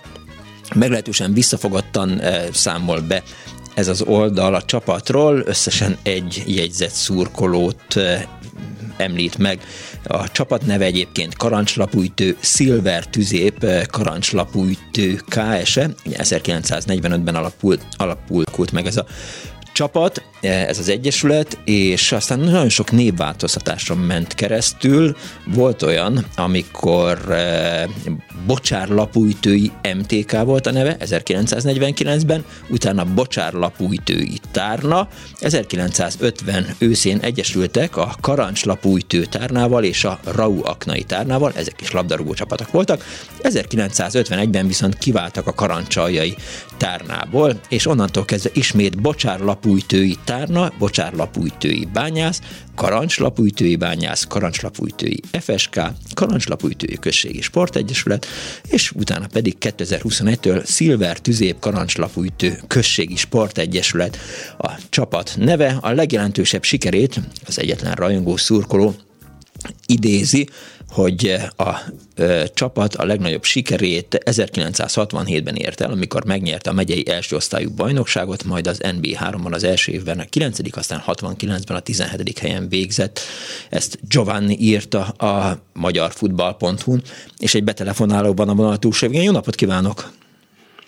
Jó napot kívánok, Kadelka László vagyok. Üdvözlöm László! Szeretném összevonni a Színészbejáró című műsort ezzel a mostanival. Nevezetesen emléket szeretnék állítani egy nagyszerű sajnos nagyon korán elhúlt kiváló színész, Bubik Istvánnak, aki, hogyha a korai halál nem akadályozza meg benne, akkor biztos ma már a nemzet színésze lenne, valamint a nemzet drukkere. Igen. Ugyanis a fantasztikus vívó képességének köszönhetően összebarátkoztunk a, egy Pintér Tamás nevű egykori öttusázóval, alias Oroszlánnal, aki a színművészeti főiskolán és aztán számos színházba vívás oktatásban vett részt, és vívást állított be. És ilyen módon kapcsolatba került az öttusával. És ettől kezdve minden öttusa versenyen, ami sajnos most meghal az öttusa is, azzal, hogy a lovaglás megszüntetik, minden öttusa versenyre kivonult a dobjával. Uh-huh. Ez ugye a 70-es évek, 70-es évek, 80-as évek, tele nemzeti színű szallaggal, ami abban az időben azért nem volt annyira bevett szokás, és fantasztikus dobolásával buzdította az öttusázókat kézilabdázókat, és hogy a színész és sportot összekössem, a vízilabdázókat, hmm. mert köztudott volt, Benedek Miklós fia, a szintén korán elhunyt Benedek Tibor, vízipoló meccseire eh, járt ki a dobjával és dobolt, és természetesen minden nemzetközi eh, mérkőzésen, ahol magyarok szerepeltek, Bubik István a dobjával buzdította az akkor éppen buzdítandókat. De jó. Nagyszerű, szín, nagyszerű színész volt, uh-huh. nagy, nagyszerű sportember, kiválóan vívott, nagyszerűen kosárlabdázott, nagyszerű focista volt, és hát atléta termetű, Adonis termetű, nagyszerű ember volt. Sajnos nagyon korán itt hagyott minket.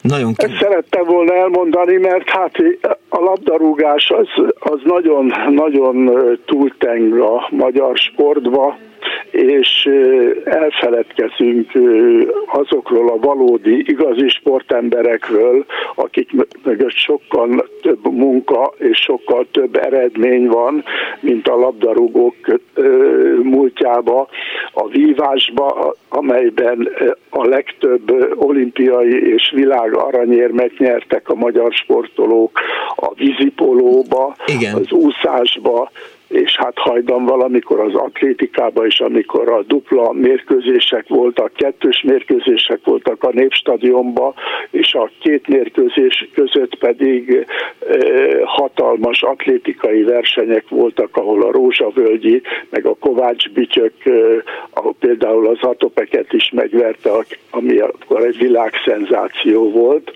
és ezeken, ezeken az alkalmakkor megtelt a stadion, és sokszor nem a meccs miatt, hanem e- ezek miatt, az atlétikai versenyek miatt. Tehát még egyszer Bubik Istvánnak szeretnék Nagyon e- emléket állítani, és oroszlánnak, Pintér Tamásnak. Köszönöm szépen, azért mondja meg, hogy ön szerint ezért a kialakult helyzetért a média felelős? Tehát, hogy mindenki a labdarúgásra koncentrál, amikor szurkolásról beszélünk, és az atlétikáról, vízilabdáról, kézilabdáról, röplabdáról, bár a jégkorong is hál' Istennek már szóba került, amikor beszélgettünk Rév Dániellel. Hát Rész, részben a, a média is, részben hangsúlyozom, részben pedig az a, az a borzasztóan eltorzult sporttámogatási rendszer, uh-huh, yeah. ahol mindent a labdarúgásba ölnek bele, és hogyha megnézzük, hallottam itt fanatikus szurkolókat, és most például a Fradi esetén azt mondta az egyik eh, fanatikus Fradi szurkoló, hogyha például a Fradiból kivennék a nem magyar sportolókat, akkor a Fradi nem lenne sehol. Ez azért nagyon elszomorító, hogy eh, eh, milliókat keresnek vendégmunkások, miközben a rengeteg pénzt, amit beleöltek a utánpótlás nevelésbe a labdarúgásba, az nem jelentkezik, mert egyszerűen nem, nem jutnak szerephez. Ez teljesen érthetetlen. Ugyanakkor érthetetlen az is, hogy azok a sportágak, amelyek a televízióban nem annyira ö, sikeresek. Hát például én magam is egykor vívó voltam, uh-huh. és a televízió a vívást teljesen átalakította. Teljesen átalakította azt a fantasztikus kardvívást, ami a, a magyarok és olaszok sajátja volt, azt egy egészen más atlétikus hát nem tudom milyen, milyen majd hogy nem verekedésé alakította át, és hát például, hogy nem menjünk messzire, most siratjuk az öttusát, aminek az egyik, egyik hát támpontja az mindenféleképpen a lovaglás Igen. volt, és miután ez a televíziónak nem tetszik, ezért most hiába hogy az európai és amerikai sportolók rajonganak az ötusházért, ezért mégis a nagy létszámú szavazásnál az ebben nem érdekelt országok le tudták szavazni, és így megszűnik majd a lovaglás, és ezzel praktikusan megszűnik az öttusa, mint eredeti sport, ami nagy szomorúság. Ez, ezen nincs vita. Ön egyébként gyakori meccsre vagy sport rendezvényre, eseményre járó? Vagy volt az? Hát el kell, hogy mondjam, hogy az én atyai jó barátom és mesteremet úgy hívták, hogy Zsolt István, aki az aranycsapat idejébe egy nemzetközileg elismert nagyszerű fotballbíró volt, sok nyelven beszélt, uh-huh. és mint fiatal ember nehányszor el, elvittem egy-egy meccsre, és kocsival aztán megvártam és hoztam el, és hát kiábrándító volt helyszínen végigülni egy-egy, mérkőzést, úgyhogy én az igazi labdarúgást, ami sportlabdarúgást, azt nézem a televízióba, de az, azok nem magyar meccsek. Én magam is, ha ö, spanyolokról van szó, akkor a Barcelonának drukkolok, ha angolokról van szó, akkor a Leeds szurkoló vagyok, de hát sajnos a magyar csapatokat hát nem, mintha lassított felvétel. Na de várjon, tehát miért lett Leeds szurkoló? Azért, mert ott olyan, olyan játékosokat ismertem meg, amikor, amikor szurkoló lettem, uh-huh. akik nekem nagyon szimpatikusan játszottak. És, és így, így lettem szurkoló. Barcelona szurkoló pedig azért, mert, mint mondtam, Zsolt István atyai jó barátommal annak idején Barcelonába jártam többször, és hát innen a kötődés, és akkor a Puskás öcsi is még kint volt Francia, illetve Spanyol. Spanyolországba, és ott, ott találkoztunk többször, úgyhogy így lettem Barcelona szurkoló. Értem. Köszönöm szépen, hogy megemlékeztünk Bubik Istvánról. Én is köszönöm, minden jót, viszont, viszont hallásra. 24 de 24 azt írja Polinski Márta az Annu Budapest Facebook oldalán. Apám miatt Fradi Drucker voltam, egyszer-kétszer ki is vitt magával a Népstadionban meccsekre, Népstadionban meccsekre, aztán a gimnáziumban fiú osztálytársaimmal jártam meccsre, akik csodálkoztak, hogy lány létemre meccsekre jártam. 1965-ben az UEFA döntőjének második meccsét a Benfica Budapesten játszotta a Ferencvárossal, amire nekem megvolt a jegyem, nagyon készültem rá. Aztán kiderült, hogy az egyik szerelmemnek, aki nagy Fradi Drucker poker volt, de jegyet nem tudott már szerezni a meccsre. Na, és én átadtam neki a jegyemet, mondván, hogy majd én megnézem a tévében. Na és a tévéközvetítés a meccs első percében lefogyott, és nem is e, e, állt fel, vagy jött létre a meccs végéig, szóval így én nem láthattam a Fradi győzelmét, bár az összesített eredmény alapján a Benfica nyerte a kupát, írta Márta az Annó Budapest Facebook oldalán, és egy betelefonáló van a vonal túlsó végén. Jó napot kívánok! Haló! Jó napot kívánok! Balázs, te vagy az? Igen. Jó, jó napot kell, akkor nem betelefonálóban, hanem Böcskei Balázs egykori e, e, focibíró volt kollégám, kollégánk, e, sok helyen dolgoztunk együtt, legutóbb éppen a, a 168 rából szórtak szét bennünket. Hello Balázs, e, most éppen egy, labdarú... egy labdarúgó mérkőzésen tartózkodsz? Igen, jelenleg a harmadik kerület Veszprém mérkőzés 69. percében vagyunk egy nullás hazai vezetésnél. Már hogy a kerületben van a meccs? Igen, igen, igen, igen, igen, itt a Hévízi úton. És milyennek mondható a mérkőzés?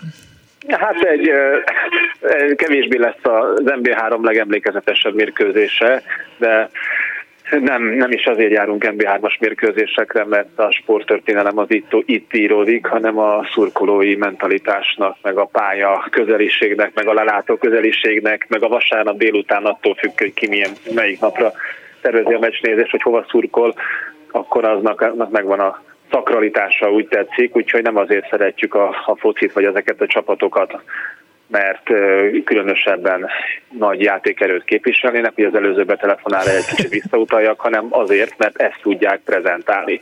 Valamit jelentenek minden szurkolónak, vagy minden adott csapat szurkolónak valami mást jelentenek, de valami olyat jelentenek, amit a kívülálló nem tud néha megérteni, néha nem tud elfogadni, néha nem tartja racionálisnak, és, és a passzok számát akarja összehasonlítani azzal a sajátos érzelmi viszonyulással, amit valaki tett csapathoz, sőt, gyerekkora vagy egyéb más óta. Téged miket a kerülethez?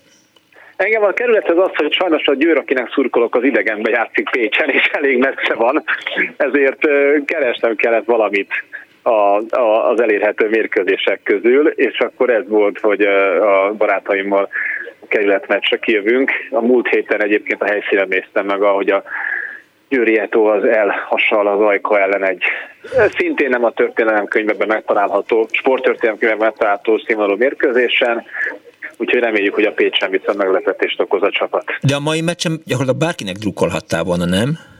Nem, nem, nem, és ezért is volt furcsa, ha hallgatom az előbb az úrnak a, tele, a betelefonálását, nem elvitatva a jogot egyébként, hogy felnőtt emberként is találhatunk magunknak csapatot, és szurkolhatunk valakinek, de hát ugye csapatot választani, csapatot megtalálni, hát az, az, az valami sokkal több, mint valamilyen melyik csokoládét szeretem a leginkább típusú dolog. Tehát, hogy úgy, úgy azért, mert valamelyik csapat szimpatikussá válik, úgy egy most nem akarom az igazi, meg a forró, meg a hideg szurkolói közötti kategóriákat megtenni, de valójában úgy nem, nem, nem elég rend, nem, nem rendhagyóna maradjuk, hanem az autentikus, ilyen filozófikus mélységű szurkolók azért azok már pubertás korúban megtalálják a csapatukat, és azért, mert valaki képességgel jobb zsoldosokkal játszik, attól még nem fogja lecserélni egyiket a másikra. Én itt ezen a működésen a kérdésedre is válaszoljak, tehát nem szurkolok senkinek, uh-huh. mert az embernek csak egy csapata van, és annak szurkol, úgyhogy itt a laikus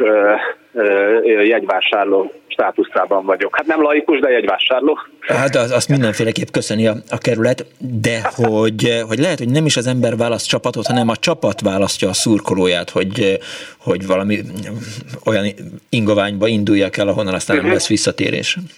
Van, van amit mondasz, annak ugye két két iskola van, mondjuk a nemzetközi szurkolótáborokat vizsgálva. Egyrészt az, hogy valaki mondjuk mondjuk Győri Eto szurkoló lesz, mint én, az nagyon erőteljesen adódik a lokalitásból. Tehát, hogyha valaki az adott város van született, akkor annyira magától értetődő, hogy annak a csapatnak kezd el szurkolni. Tehát ez az, amit te mondasz, hogy valójában a szurkolót megtalálja a csapat, jelen esetben a lokalitása.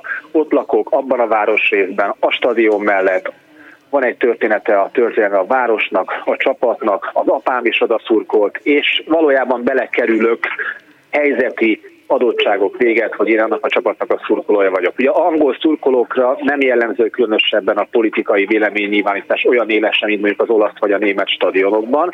Ott, ott a politikai szubkultúrák megnyilatkoznak a lelátón. Az angoloknál sokkal inkább a lokalitás számít. Tehát tehát ott nem politikai kontaktok vannak a szurkolók között, hanem leginkább az, hogy ki a Manchesteri, és melyik Manchesternek melyik részként született. Hogyha valaki a Futballfaktor című filmre emlékszik, akkor az a futballhuliganizmusnak egy ilyen kis 90-es évek, 2000-es évek végi egy jelenetével a Chelsea és a Millwall uh, szurkolói összecsapásról szól. Azt hiszem, mennyire én emlékszem a filmben, legalábbis a filmes verzióban, a könyvben, és aztán ezt kiadták, nem hallunk politikai szlogent. Tehát nem hallunk politikai konfrontációt, nem hallunk ö, milyen közéleti megnyilvánulásot. Egyszerűen az a probléma a másik csapat szurkolójával, ugye Chelsea-nek szurkol. Nekem az a problémám, hogy a Millwall-nak szurkol.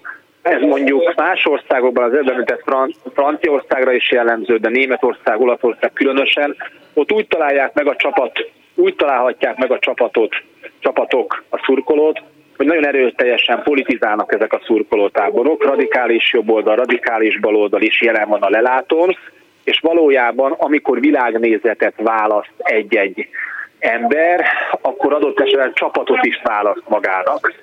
Tehát valójában tényleg azon, amit mondasz, hogy néha megtalálja, a, a futballon kívüli faktorok találják meg, hogy aztán melyik táborban áll az ember a végén. A bíró mit gondol a szurkolókról? Mert a szurkolók általában ugyanazt gondolják a bírókról.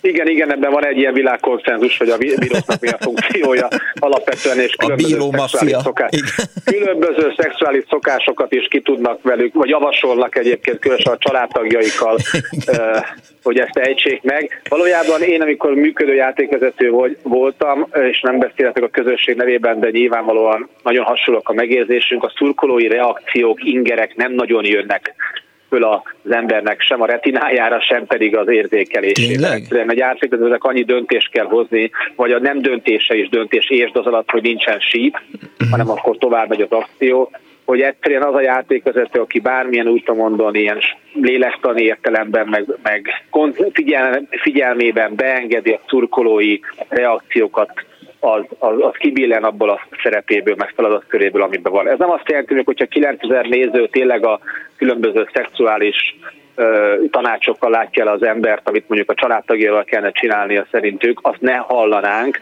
de ez hogy is mondjam, immunissá válik a játékvezetőnek úgy a teste, mint pedig, a, mint pedig a, a, az érzelmi működése ezekre a jelenségekre. Aki nem, azokra a játékvezetőkről nem nagyon szoktunk hallani. Hmm. Tehát azok általában, ez nem jellemző egyébként persze, hogy, hogy ezt mindenki egyforma jól tudja kezelni.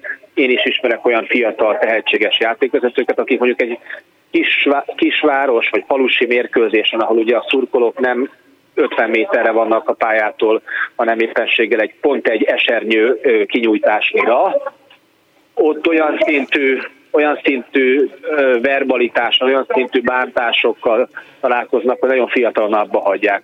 Ez a játékvezetés egyik problematikája, nagyon fiatalon elkezdik a sokan a játékvezetést, de nagyon sokan el is hagyják, mert különösen az alacsonyabb osztályban nem érzik azt a védettséget, azt a azt a, azt a testi vagy lelki integritásnak a megérzését, ami hát valóban ahhoz kell, hogy valaki jó döntéseket hozzon. Nem egyformán bírjuk a, azokat a nyomásokat, amikor képzeljük azt a szituációt, amikor mondjuk egy faluban mondjuk búcsú van, és mondjuk az pont őszre esik, tehát magyarán akkor ki kell pucolni a bort, hogy legyen az idei születnek is hely, és ekközben még a falu aprajna nagyja összejön, hát ott azért nem könnyű ilyenkor a hazai csapat szóval eltávozni, ha kikapott mondjuk a bucsú alkalmával. Mely... Hogy ezt szokták mondani a játékvezetők, hogy jobb, hogyha indul iránytű, vagy hogy a irányban van a véletlenül úgy parkolja az, az autó, autó. Hogy beszoroljunk. Egyszer egy játékvezető kollégát kérdeztem, hogy miért van iránytű a sípján, én akkor még talán egy pár hónapja csináltam, és azt mondtam, hogy ha egyszer a kukorításba belekeveredsz, akkor tudod majd értékelni ennek a funkcióját pályafutása során mi volt a, a legnagyobb konfliktus szurkolókkal? Szurkolókkal azt hiszem, hogy nem volt konfliktus, tehát Csapatokkal volt? valójában, valójában ez, ez, ez, ez inkább az volt, hogy, a, hogy, hogy ez egy olyan, hogy olyan életet biztos, hogy el tudok mesélni, amikor, amikor, amikor egy, mondjuk egy hazai csapat egy nem könnyű mérkőzésen nehéz, tikornyás játékvezetői vagy vitatható játékvezetői döntések lettek. Egyébként én azon a mérkőzésen asszisztens voltam, és jó játékvezetői döntések voltak, és most nem a mundér becsületét mhm. védem, mert van olyan, amikor nincs, hogy ez nem igaz, de itt ez esetben teljesen következetesen fel lehet vállalni, és, és aztán mire beértünk, addigra már be volt törve a, az ablak a az öltözőnek, akkor még helyben fizették ki a játékvezetőket, természetesen azt a mérkőzést ingyen vezettük, azt gondolom nem kell mondani, hogy társadalmi munkában voltunk ott, és akkor azt hiszem, hogy talán le volt eresztve a gumi is az indulásnál, de nagyon sok, én, én valahogy védettséget ö, nem, nem szereztem, így alakult a karrier, de nekem nagyon-nagyon sok játékvezető barátom van, akik, akik egyrésztről nagyon nehéz, másrésztről egészen könyvfakasztó, mármint hogy, hogy nevetési könyvfakasztó sztorikat tudnának mesélni az ilyen, hát szurkoló és játékvezető sajátos kontaktsportjáról. Most például ugye említetted, hogy, hogy kint vagy a, a kerületmeccsen, szóval most megjelenik az, hogy te szurkoló vagy ott? Vagy, vagy egyszerűen csak néző? Néha szoktam elereszteni a hangomat, tehát mi, amíg aktív játékvezető voltam, addig értelemszerűen tekintve, hogy a Magyar Labdarúgó Szövetségnek a, a szerződéses viszonyban lévő a munkatárs alkalmat, nem tudom már mi volt ez pontosan ennek a státusza voltam, ezért nyilvánvalóan az érzelmeimet az ilyen mérkőzések megtekintésekor sem mutattam ki, de most már nyilvánvalóan vannak olyan megmozdulások, vagy amikor éppen a, re- a bírónak reklamálnak, vagy játékvezetőnek akarom mondani, pont én mondtam a bírót, miközben a játékvezetőről beszélünk, és a játékvezetőnek mondjuk egy játékos mondjuk elkezd indokolatlanul, vagy, vagy nem is indokolatlanul, most sem mindegy, hogy tisztelnünk kell egymásnak az integritását, elkezd reklamálni, akkor most már el kell mondani, hogy megengedem azt magamnak, hogy kicsit úgy megeresztem a hangot, és megpróbálom fegyelmezni a játékost innen a lelátóról. De ezek nem szurkolóik, hanem inkább, hogy a szurkolók nyelvén beszéljünk, inkább ugatások vagy ugatolások a játékosok felé. Ezt aktív játékvezetőként nem lehet megengedni magának az embernek, de én most már így könnyedén vagyok ebben a helyzetben. Hál' Istennek, Bölcsei Balázs politológus, egykori foci bíró volt a vendégünk. További jó meccsnézést kívánok. Viszont hallásra. Szia! 24 06 95 3, 24 07 95 3, SMS-ben 06 30 30 30 95 3. Azt írja a hallgató, igen, Pintér Tamás eh, volt a legismertebb kaszkadőr emléktáblája a Kossuth téren található, eh, és azt írja a hallgató, Sikító Fűrész, hogyha szurkolás, akkor emlékezzünk meg Kalapról, a legendás Szotyárusról, aki vezényelte, provokálta a szurkolókat, majd jelentett róluk. Igen, mint hogyha a közelmúltban én is ezt olvastam volna. Lehet, hogy az állambiztonsági szakszolgálatok történeti levéltárának honlapján, de valahol biztos, hogy olvastam. És egy betelefonáló van a vonal túlsó végén. Napot kívánok! Haló! Halló! Kész csak, jó Én napot. vagyok a vonalba? Ön.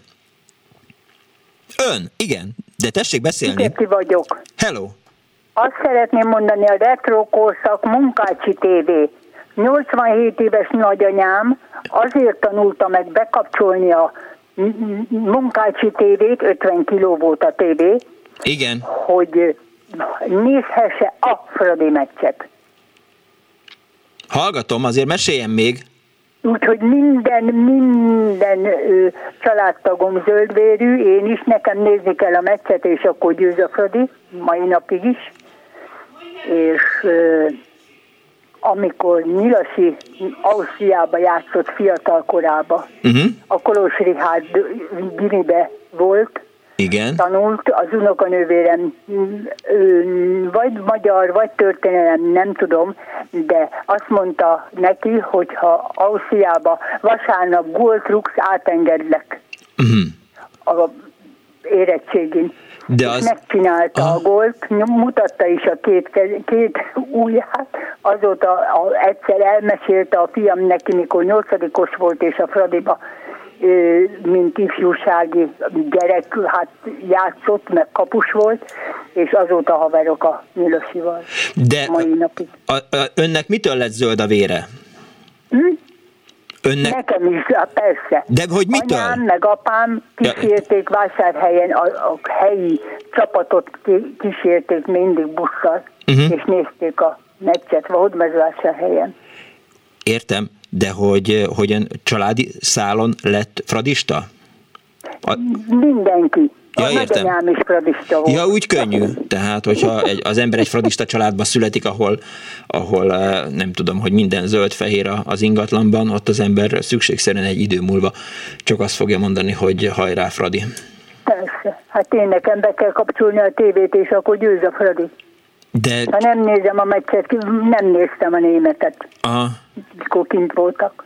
ja már mint, Úgyhogy- igen, a héten, most voltak kint, eh, most voltak. Igen, eh, igen. Leverkusen. Kettő- Lever- Leverkusen, igen. úgyhogy Tudom, mert néztem a legvégét. Én is néztem a, a, a második félidőt, és valóban hát szép volt az a gól, amit, amit befejelt az a játékos, a német játékos, de igen, az nem hiányzott a, a Fradinak. Ja. Így jártunk hát, vele. sajnos nem lehet mit csinálni. Értem. Köszönöm szépen, hogy hívott. Puszi. Kész fog. Viszont alásra. Puszi. 24 06 95 3, a 24 07 95 3 labdarúgásról, sportokról, szurkolásról, drukkolásról szól ma az Annu Budapest. Arra biztattam önöket, hogy hívjanak és meséljék el, hogy melyik volt a legemlékezetesebb meccs, ami az önök segítségével vitte vagy vezette sikerre a csapatot. Ugye Balázsra beszélgetünk itt arról, hogy vannak olyan mérkőzések, amelyek nem kerülnek be eh, az annaleszekbe és eh, évkönyvekbe, hogy Tőke Péter legendás mondatát idézem, benne vagyok minden annaleszben, és minden évkönyvben én vagyok a magyar újságírás alfája és omegája, de most vissza a szurkoláshoz. Halló, jó napot kívánok! Jó napot kívánok! Üdvözlöm! Petro vagyok. Hello! Próbálom pozícionálni magam már időben. Nagyon-nagyon köszönöm szépen az összes betelefonálót. A, a Rév Danitól, amikor elkezdtétek a műsort, Igen. az is nagyon sportszakmailag nagyon fontos volt. És az úri emberek, akik nálunk egy kicsivel idősebbek voltak, és Szuromi Antarról, Beneferiről, Göröcsről, Albertfőről megemlékeztek, ez, ez egy óriási élmény volt. Tehát így, így, így szereti az ember az ilyen műsorokat, hogyha ilyen tematikája van, és olyanok szólnak hozzá, akik tudnak is valamit, és ez, ez nagyszerű volt. Úgyhogy ezt, ezt jó volt az MTK-s, jó volt az MTK-s blog, de én azért nagyon, nagyon szerettem a karancslapújtő. Igen, az is, az is. Én a Pilisi bányász nevében beszélek. az, is, az is egy bányász csapat volt, de, de, de hát fantasztikus volt, ami, amit, amit előadtak, és ez, és ez így, így, így, így szép. Azt, azt, azt, azt figyeltem, hogy a, a mit tudom én, hogyha, hogyha időben a, a, a Böcskei 83-as születésű, én 72-es vagyok, tehát egy 10, 10 év az és sokat jelent az ember életében. Én még, hogyha ő győri születésű, én még láttam a, a Verebes féle győri csapatot, a Rábajátot, aki akkor nagyon ment. Tehát a Kovács, Csonka, Ladvik, Mile, Magyar, Hanik, Pocik, Burcsa, Szabó, Szentes, Hajszán. Aha, oké. Okay. És, és uh, Fradi Dukker vagyok, csak úgy mondom, de akkor is tiszteletbe tartom az ellenfelet, és, uh, és ezzel uh, is megtisztelem, hogy emlékezem rá. Tehát nagyon, nagyon érdekes volt az, hogy hogy ami, ami, volt egy olyan beszélgetésed az elején, amikor hogy apáról fiúra vagy nagyapáról fiúra mennek -e át ezek a dolgok. Igen. És, és a, az nem biztos, hogy az, hogy Fradi Drucker leszel, az, az családi vonatkozás, de az, hogy, hogy tiszteled az ellenfelet és megbecsülöd, az szerintem az. Nem tudom, hogy hogy lettem Fradi Drucker, a mai Fradival nem tudok azonosulni. Ennek sokféle problémája van, megnéztem a Leverkusen elleni meccset, de, de, de nem.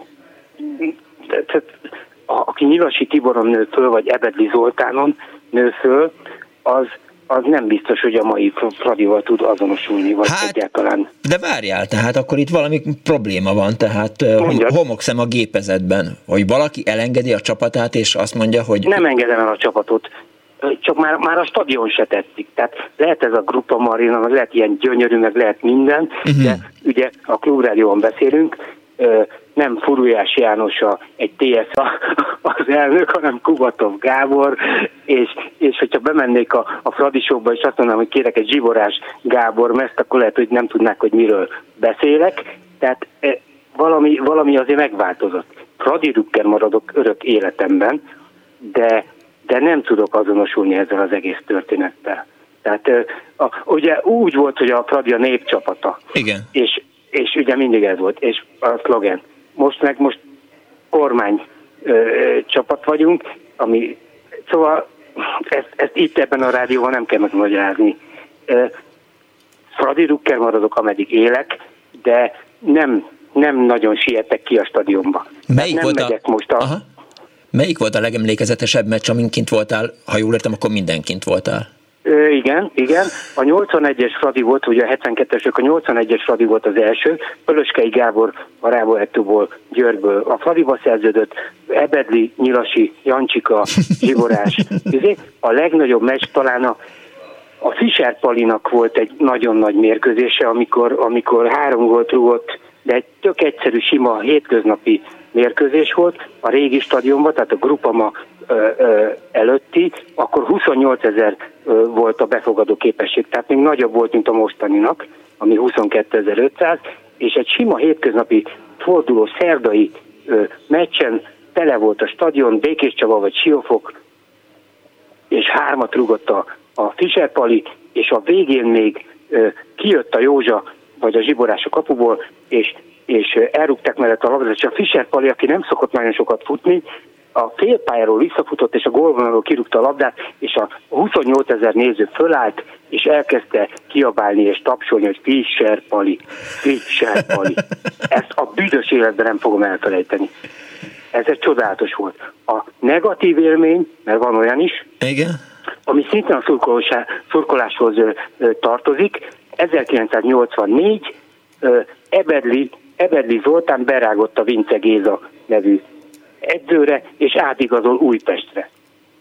És, és ugye azt szokták mondani, régen legalábbis azt mondták, hogy, hogy Fradi játékos akkor megy Újpestre, hogyha berúg esetleg, és elalszik a metrón. És, és akkor úgy kerülhet Újpestre, máskülönben nem. És a, a Rubold Ödönnek, a színésznek a, a testvére, az Rubold Péter igazolt először Újpestre, utána az Ebedli, aztán a Vukovics, uh-huh. és, a, és az Ebedli Brahiból átigazolt ö, ö, Újpestre, Brahiból. és a stadionban kettős rangadón volt rúg a Fradinak, a saját csapatának. Ezt, ezt soha nem felejtem, és pont ott voltunk a, az apámmal azon a meccsen. Tehát ez, Mit éreztél? Ez, ezeket, az, ezeket az soha nem felejtjél az ember. Mit éreztél akkor? Hát akkor nagyon rosszul voltam. Én, én két hétig nem szólaltam meg. Nem tudták, hogy mi van velem. De megértem, persze.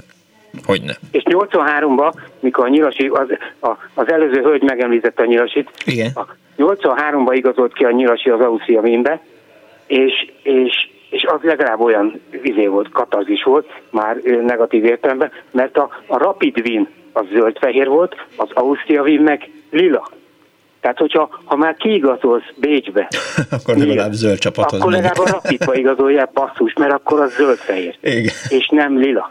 Tehát ilyenek vannak az ember életében. Tehát megjelent a, nem tudom, hogy emlékszel rá, egy labdarúgás nevű havilap volt. A képesport volt hetente megjelent, és a labdarúgás pedig havonta. Uh-huh. És akkor oda volt, a címlapon volt a nyíl, 83 augusztus, hogy Nyilasi, a, a, a szomorú Nyilasi Tibor eligazol Bécsbe. Igen, és akkor én, akkor nekem vége volt. Aha. A gomfoci csapatokról nem is beszélve, hogy ilyenkor az ember átrendezi a, a gomfoci csapatait.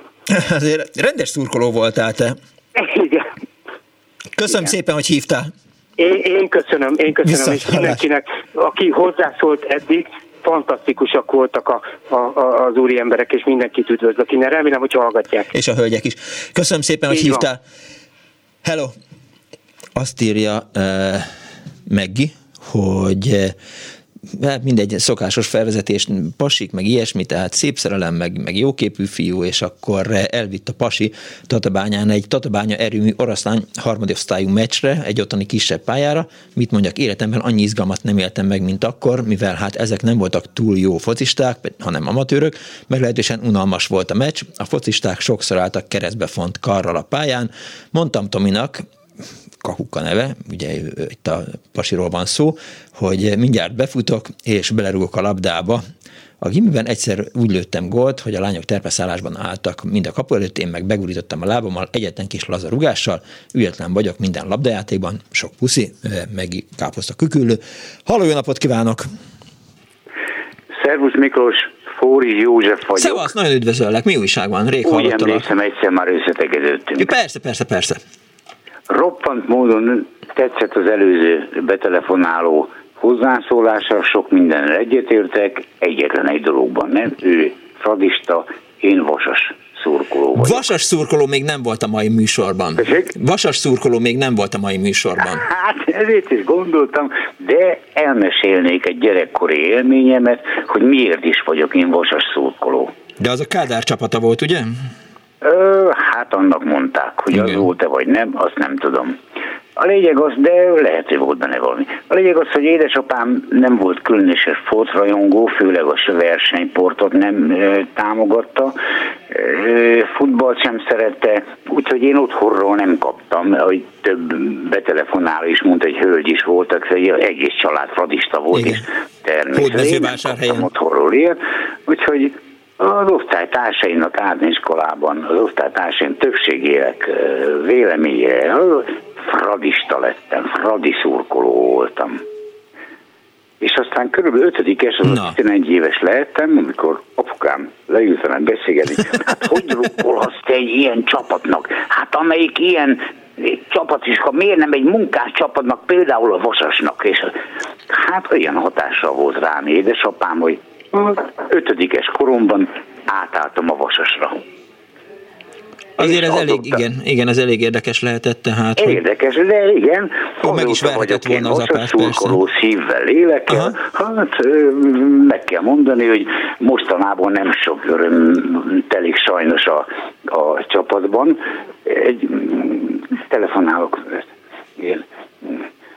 Mostanában nem sok örömöm telik a, a, a, a csapatban, mind a mellett eh, nagy eh, futballmániákus voltam, természetesen a Fradinak, Dózsának, bármelyik csapatnak, amikor nemzetközi porondon játszik, eh, teljes szívvel szurkolok, de én így lettem vasas szurkoló, a vasas e, fantasztikus csapat volt szintén, ugyanúgy a Fradinak, az MTK-nak, az Újpestnek, Dózsának megvolt a fantasztikus korszak, a fantasztikus játékosokkal. Sajnos gimnazista koromban 71-72 között kezdtem el érezni azt, pedig akkor még 72-ben Belgiumban negyediket lettünk a négy csapatos Európa-bajnokságon. Én már akkor enni már lejjebb nem lehet enni, hát is van lejjebb. És az, amit ez a kormány ezzel a sporttal és ezzel a sportággal, a fantasztikus futballal művelt, az kritikán aluli Hegyi Ivánt nagyon szeretem, olvasom az írásait, tökéletesen egyetértek fele, hogy az, ami ma folyik a magyar futballban, az egyszerűen katasztrófa, és a mai fiatalok, akik Ronaldo mest viselnek, Messi mest viselnek, a Manchesternek, a Barcelonának, a Real Madrid rukkolnak, nem is tudják, hogy milyen volt a 60-as, 70-es években magyar csapatoknak szurkolni. De miért nem tudunk más csapatokra figyelni? Vagy te akkor, amikor Vasas drukker vagy voltál, leszel, akkor azért a, a csapat más szakosztályait is nézted? Tehát nem csak a foci. Persze, hát gyerekkorunkban az összes többit ismertük, hát mindenkinek megvolt a kedvence, hogy most elmeséltem ezt a történetet. Ötödikes, 11 éves voltam, amikor uh-huh. vasaszurkoló lettem, de a többit is ismertem, és tiszteltem, becsültem őket. Nem édesapám, a nagybátyám vitt ki először életemben, óriási élmény volt a Névstadionba, egy Fradi Honvéd meccsre, akkor még Fradi szurkoló voltam. Uh-huh. A nagybátyám Honvéd szurkoló volt. És amikor egyszer elkiáltottam magamat, hogy fúj Honvéd, a nagybátyám odaszólt nekem, hogy ide figyelj, a saját csapatodnak szurkoljálni, a másikat pocskondiázs.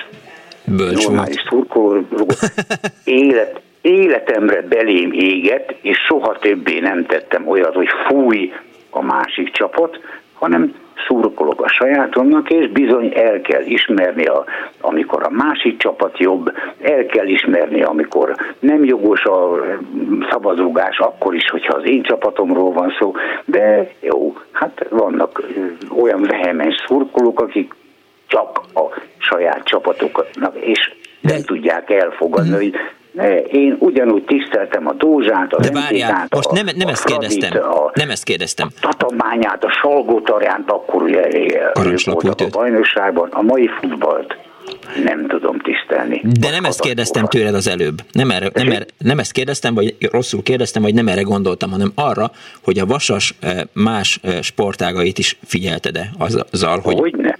Hát e- erre vonatkozott volna a kérdés. nőket. Aha. Fantasztikus nagyra tartottam a kézilabdás nőket, a Sterminski, Amál, Gódor, Nagy Marian, igen, más, más sportágokban is, és természetesen nekik drukkoltam, de mondom, bármikor bármelyik másik csapat nemzetközi szintre ment ki, mint ahogy ma is, és baromira drukkolok a Fradinak most is az Európa Ligában, nemzetközi szint akkor neki drukkolok természetesen, ez szerintem magától értetődő. Köszönöm Tehát szépen. Nincs bennem klub sovinizmus, klub gyűlölet, hogy gyűlölnék másik csapatot, amelyik nem az, amelyik az enyém. És nem is volt pofoszkodás sohasem meccsen? Tessék? Nem volt pofoszkodás sohasem meccsen? Nem, én nem tapasztaltam ilyet. Amikor én még meccsre jártam, akkor verbalitás volt persze. Fújbíró, hülyebíró, áramot vezes, kecskét vezes, nem egyet, meg voltak vicces beszólások, de, de nekem sosem volt részem fizikai atrocitásban, és azt is nagyon sajnálom, hogy ma látom, hogy az angol meccseken, akik vissza tudták szorítani Angliában ezt a, a huliganizmust, hogy nagymamák, kisgyerekek kint vannak a meccseken nálunk, Hát nem lehet kiengedni egy kisgyereket a meccsen, mert az a rágárkodás, ami az a, az a verbális erőszak, ami ott zajlik, és a veszély a fizikai erőszaknak, hát az borzasztó. Még egy dolgot elmesélnék, hogyha nem vagyok túl hosszú. Gyorsan. 1975-ben, ha jól emlékszem, akkor játszott a Fradi Kek döntőt a, a Kievi Dinamóval. Igen? Elveszítette azt a döntőt. Én akkor Kievben voltam, ott tanultam diákként az egyetemen. És láttam, amikor a Kievi Dinamo győzelme után ott az egyetemi városban, a kollémok körül fákjás felvonulást rendeztek, és én lementem közéjük. Elkezdtem nekik integetni, és elhallgattak, és én elordítottam magam, hogy Ferencváros, pedig már kis vasasztókoló voltam. Megkockáztattam persze, hogy megvernek. Csak belegondoltam, már mi a fenér verni a csapatok és tényleg jól ki is jöttem belőle, egy jó duma lett belőle. Uh-huh. Kimentem a tömeg elé, azért, hogy á, itt vagyok, mely a magyar diák kérben, és akkor itt ordítják, hogy hát akkor már legyen valaki, aki azt mondja, hogy Ferencváros. És díjazták. Nem lett belőle fizikai atrocitás. 1975-ben történt ez. Köszönöm szépen, hogy elmondtad. Köszönöm, hogy Viszont hallásra, szia! Szevasz. Azt írja az egyik hallgató SMS-ben, hogy sziasztok, tényleg borzasztó volt a Miti Binket Livelában látni, Ausztria, Memphis, üdv Szalai írta az egyik hallgató SMS-ben a 0630 30 30 95 3-ra, és egy betelefonáló van a vonal túlsó végén. Jó napot kívánok! Halló, szia Miklós, Forrest Robert vagyok. Hello, szia! Hadd mondjam azt, hogy a kis csapatokról még karancslapújtőt kivéve nem igen volt szó. Igen, bár a pilisi bányászok már az előbb szóba kerültek, de a hallgató elhallgatta az igazságot a csapattal kapcsolatban. Na most én annyi, hogy én a Marci Bányi téren születtem, ami azért érdekes, mert ott volt a Gans Turbo SK-nak a pályája. Na most ez egy természetes aréna egyszerűen olyanok a, a domborzati viszonyok, hogy egy szabályosan egyik körbe fogja a pályát a fél, fél oldaláról, tehát uh-huh. tökéletesen látható a meccs. Igen. És hát nyilván, mint ottani születési, ugye turbo. Ez volt hol villany volt, hol vasas turbo volt, mint változott állandóan a neve, de hát a, a, a kiabálás az mindig a hajrá turbo volt. Uh-huh. És az volt a fantasztikus, hogy azon a körön Hát egy sima átlag meccsre 1000-1500 néző volt mindig. Hogy uh-huh. hogy örülnének ennek felcsúton.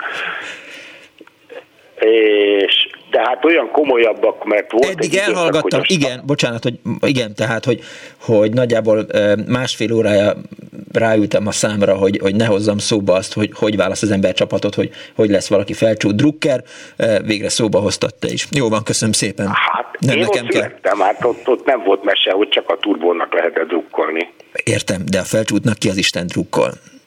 Mészáros hát Lőrincen kívül. És azért mondom, tehát ez MB3 meg Blasz egy volt, és ott volt 1000-1500 néző, de nagyobb derbiken, mert amikor egy időben még a statisztikának a csapata is ugyanezen a pályán játszott, akkor, akkor a nagy derbiken ott 4-5 ezer néző volt. Ja. De mondok jobbat, a, a Ganznak, illetve a Turbónak akkor a női ö, röplabda csapata, ahol a Feketénél játszott még, aki aztán később a kapitány volt sokáig, ott játszottak, és többször is bajnokok voltak. Egy röp esti világított pálya volt. Egy esti röplabda meccsen volt 4-5 ezer néző. Elképesztő. Szabad téren természetesen, hát még salakpálya, meg sem minden ilyesmi.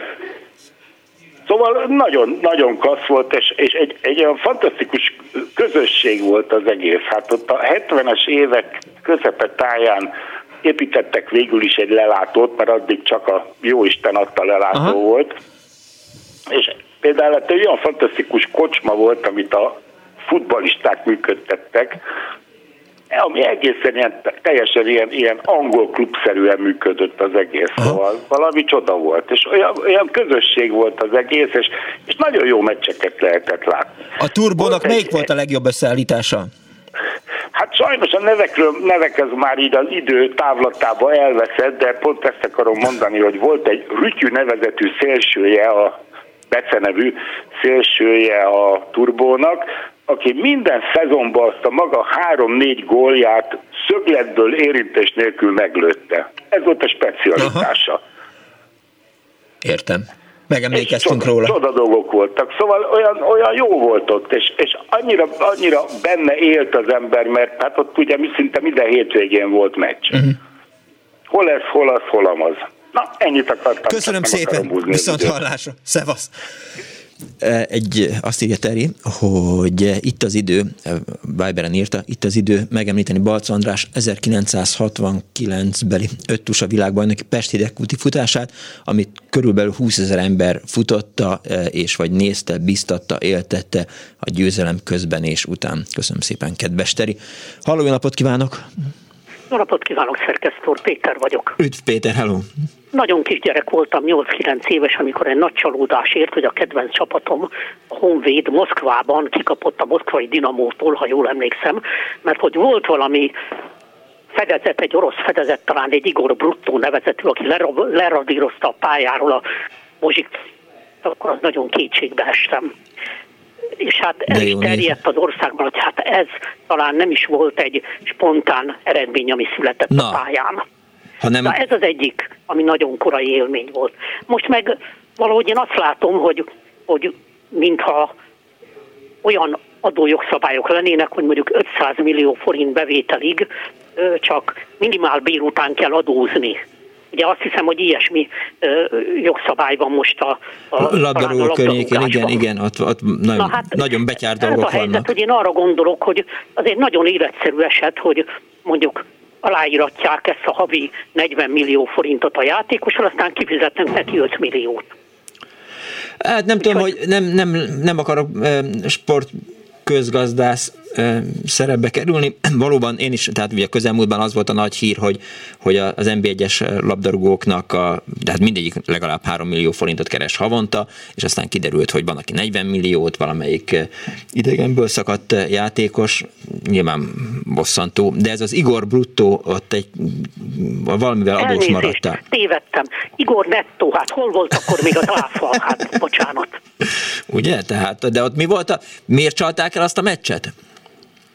Hát elterjedt, hogy hát a Honvédat nem kaphatott ki a moszkvai dinamótól. Uh-huh. Mondjuk a szovjet futballt akkoriban még mondjuk olyannak tekintették, mint a románt, tehát Aha. hogy favágók.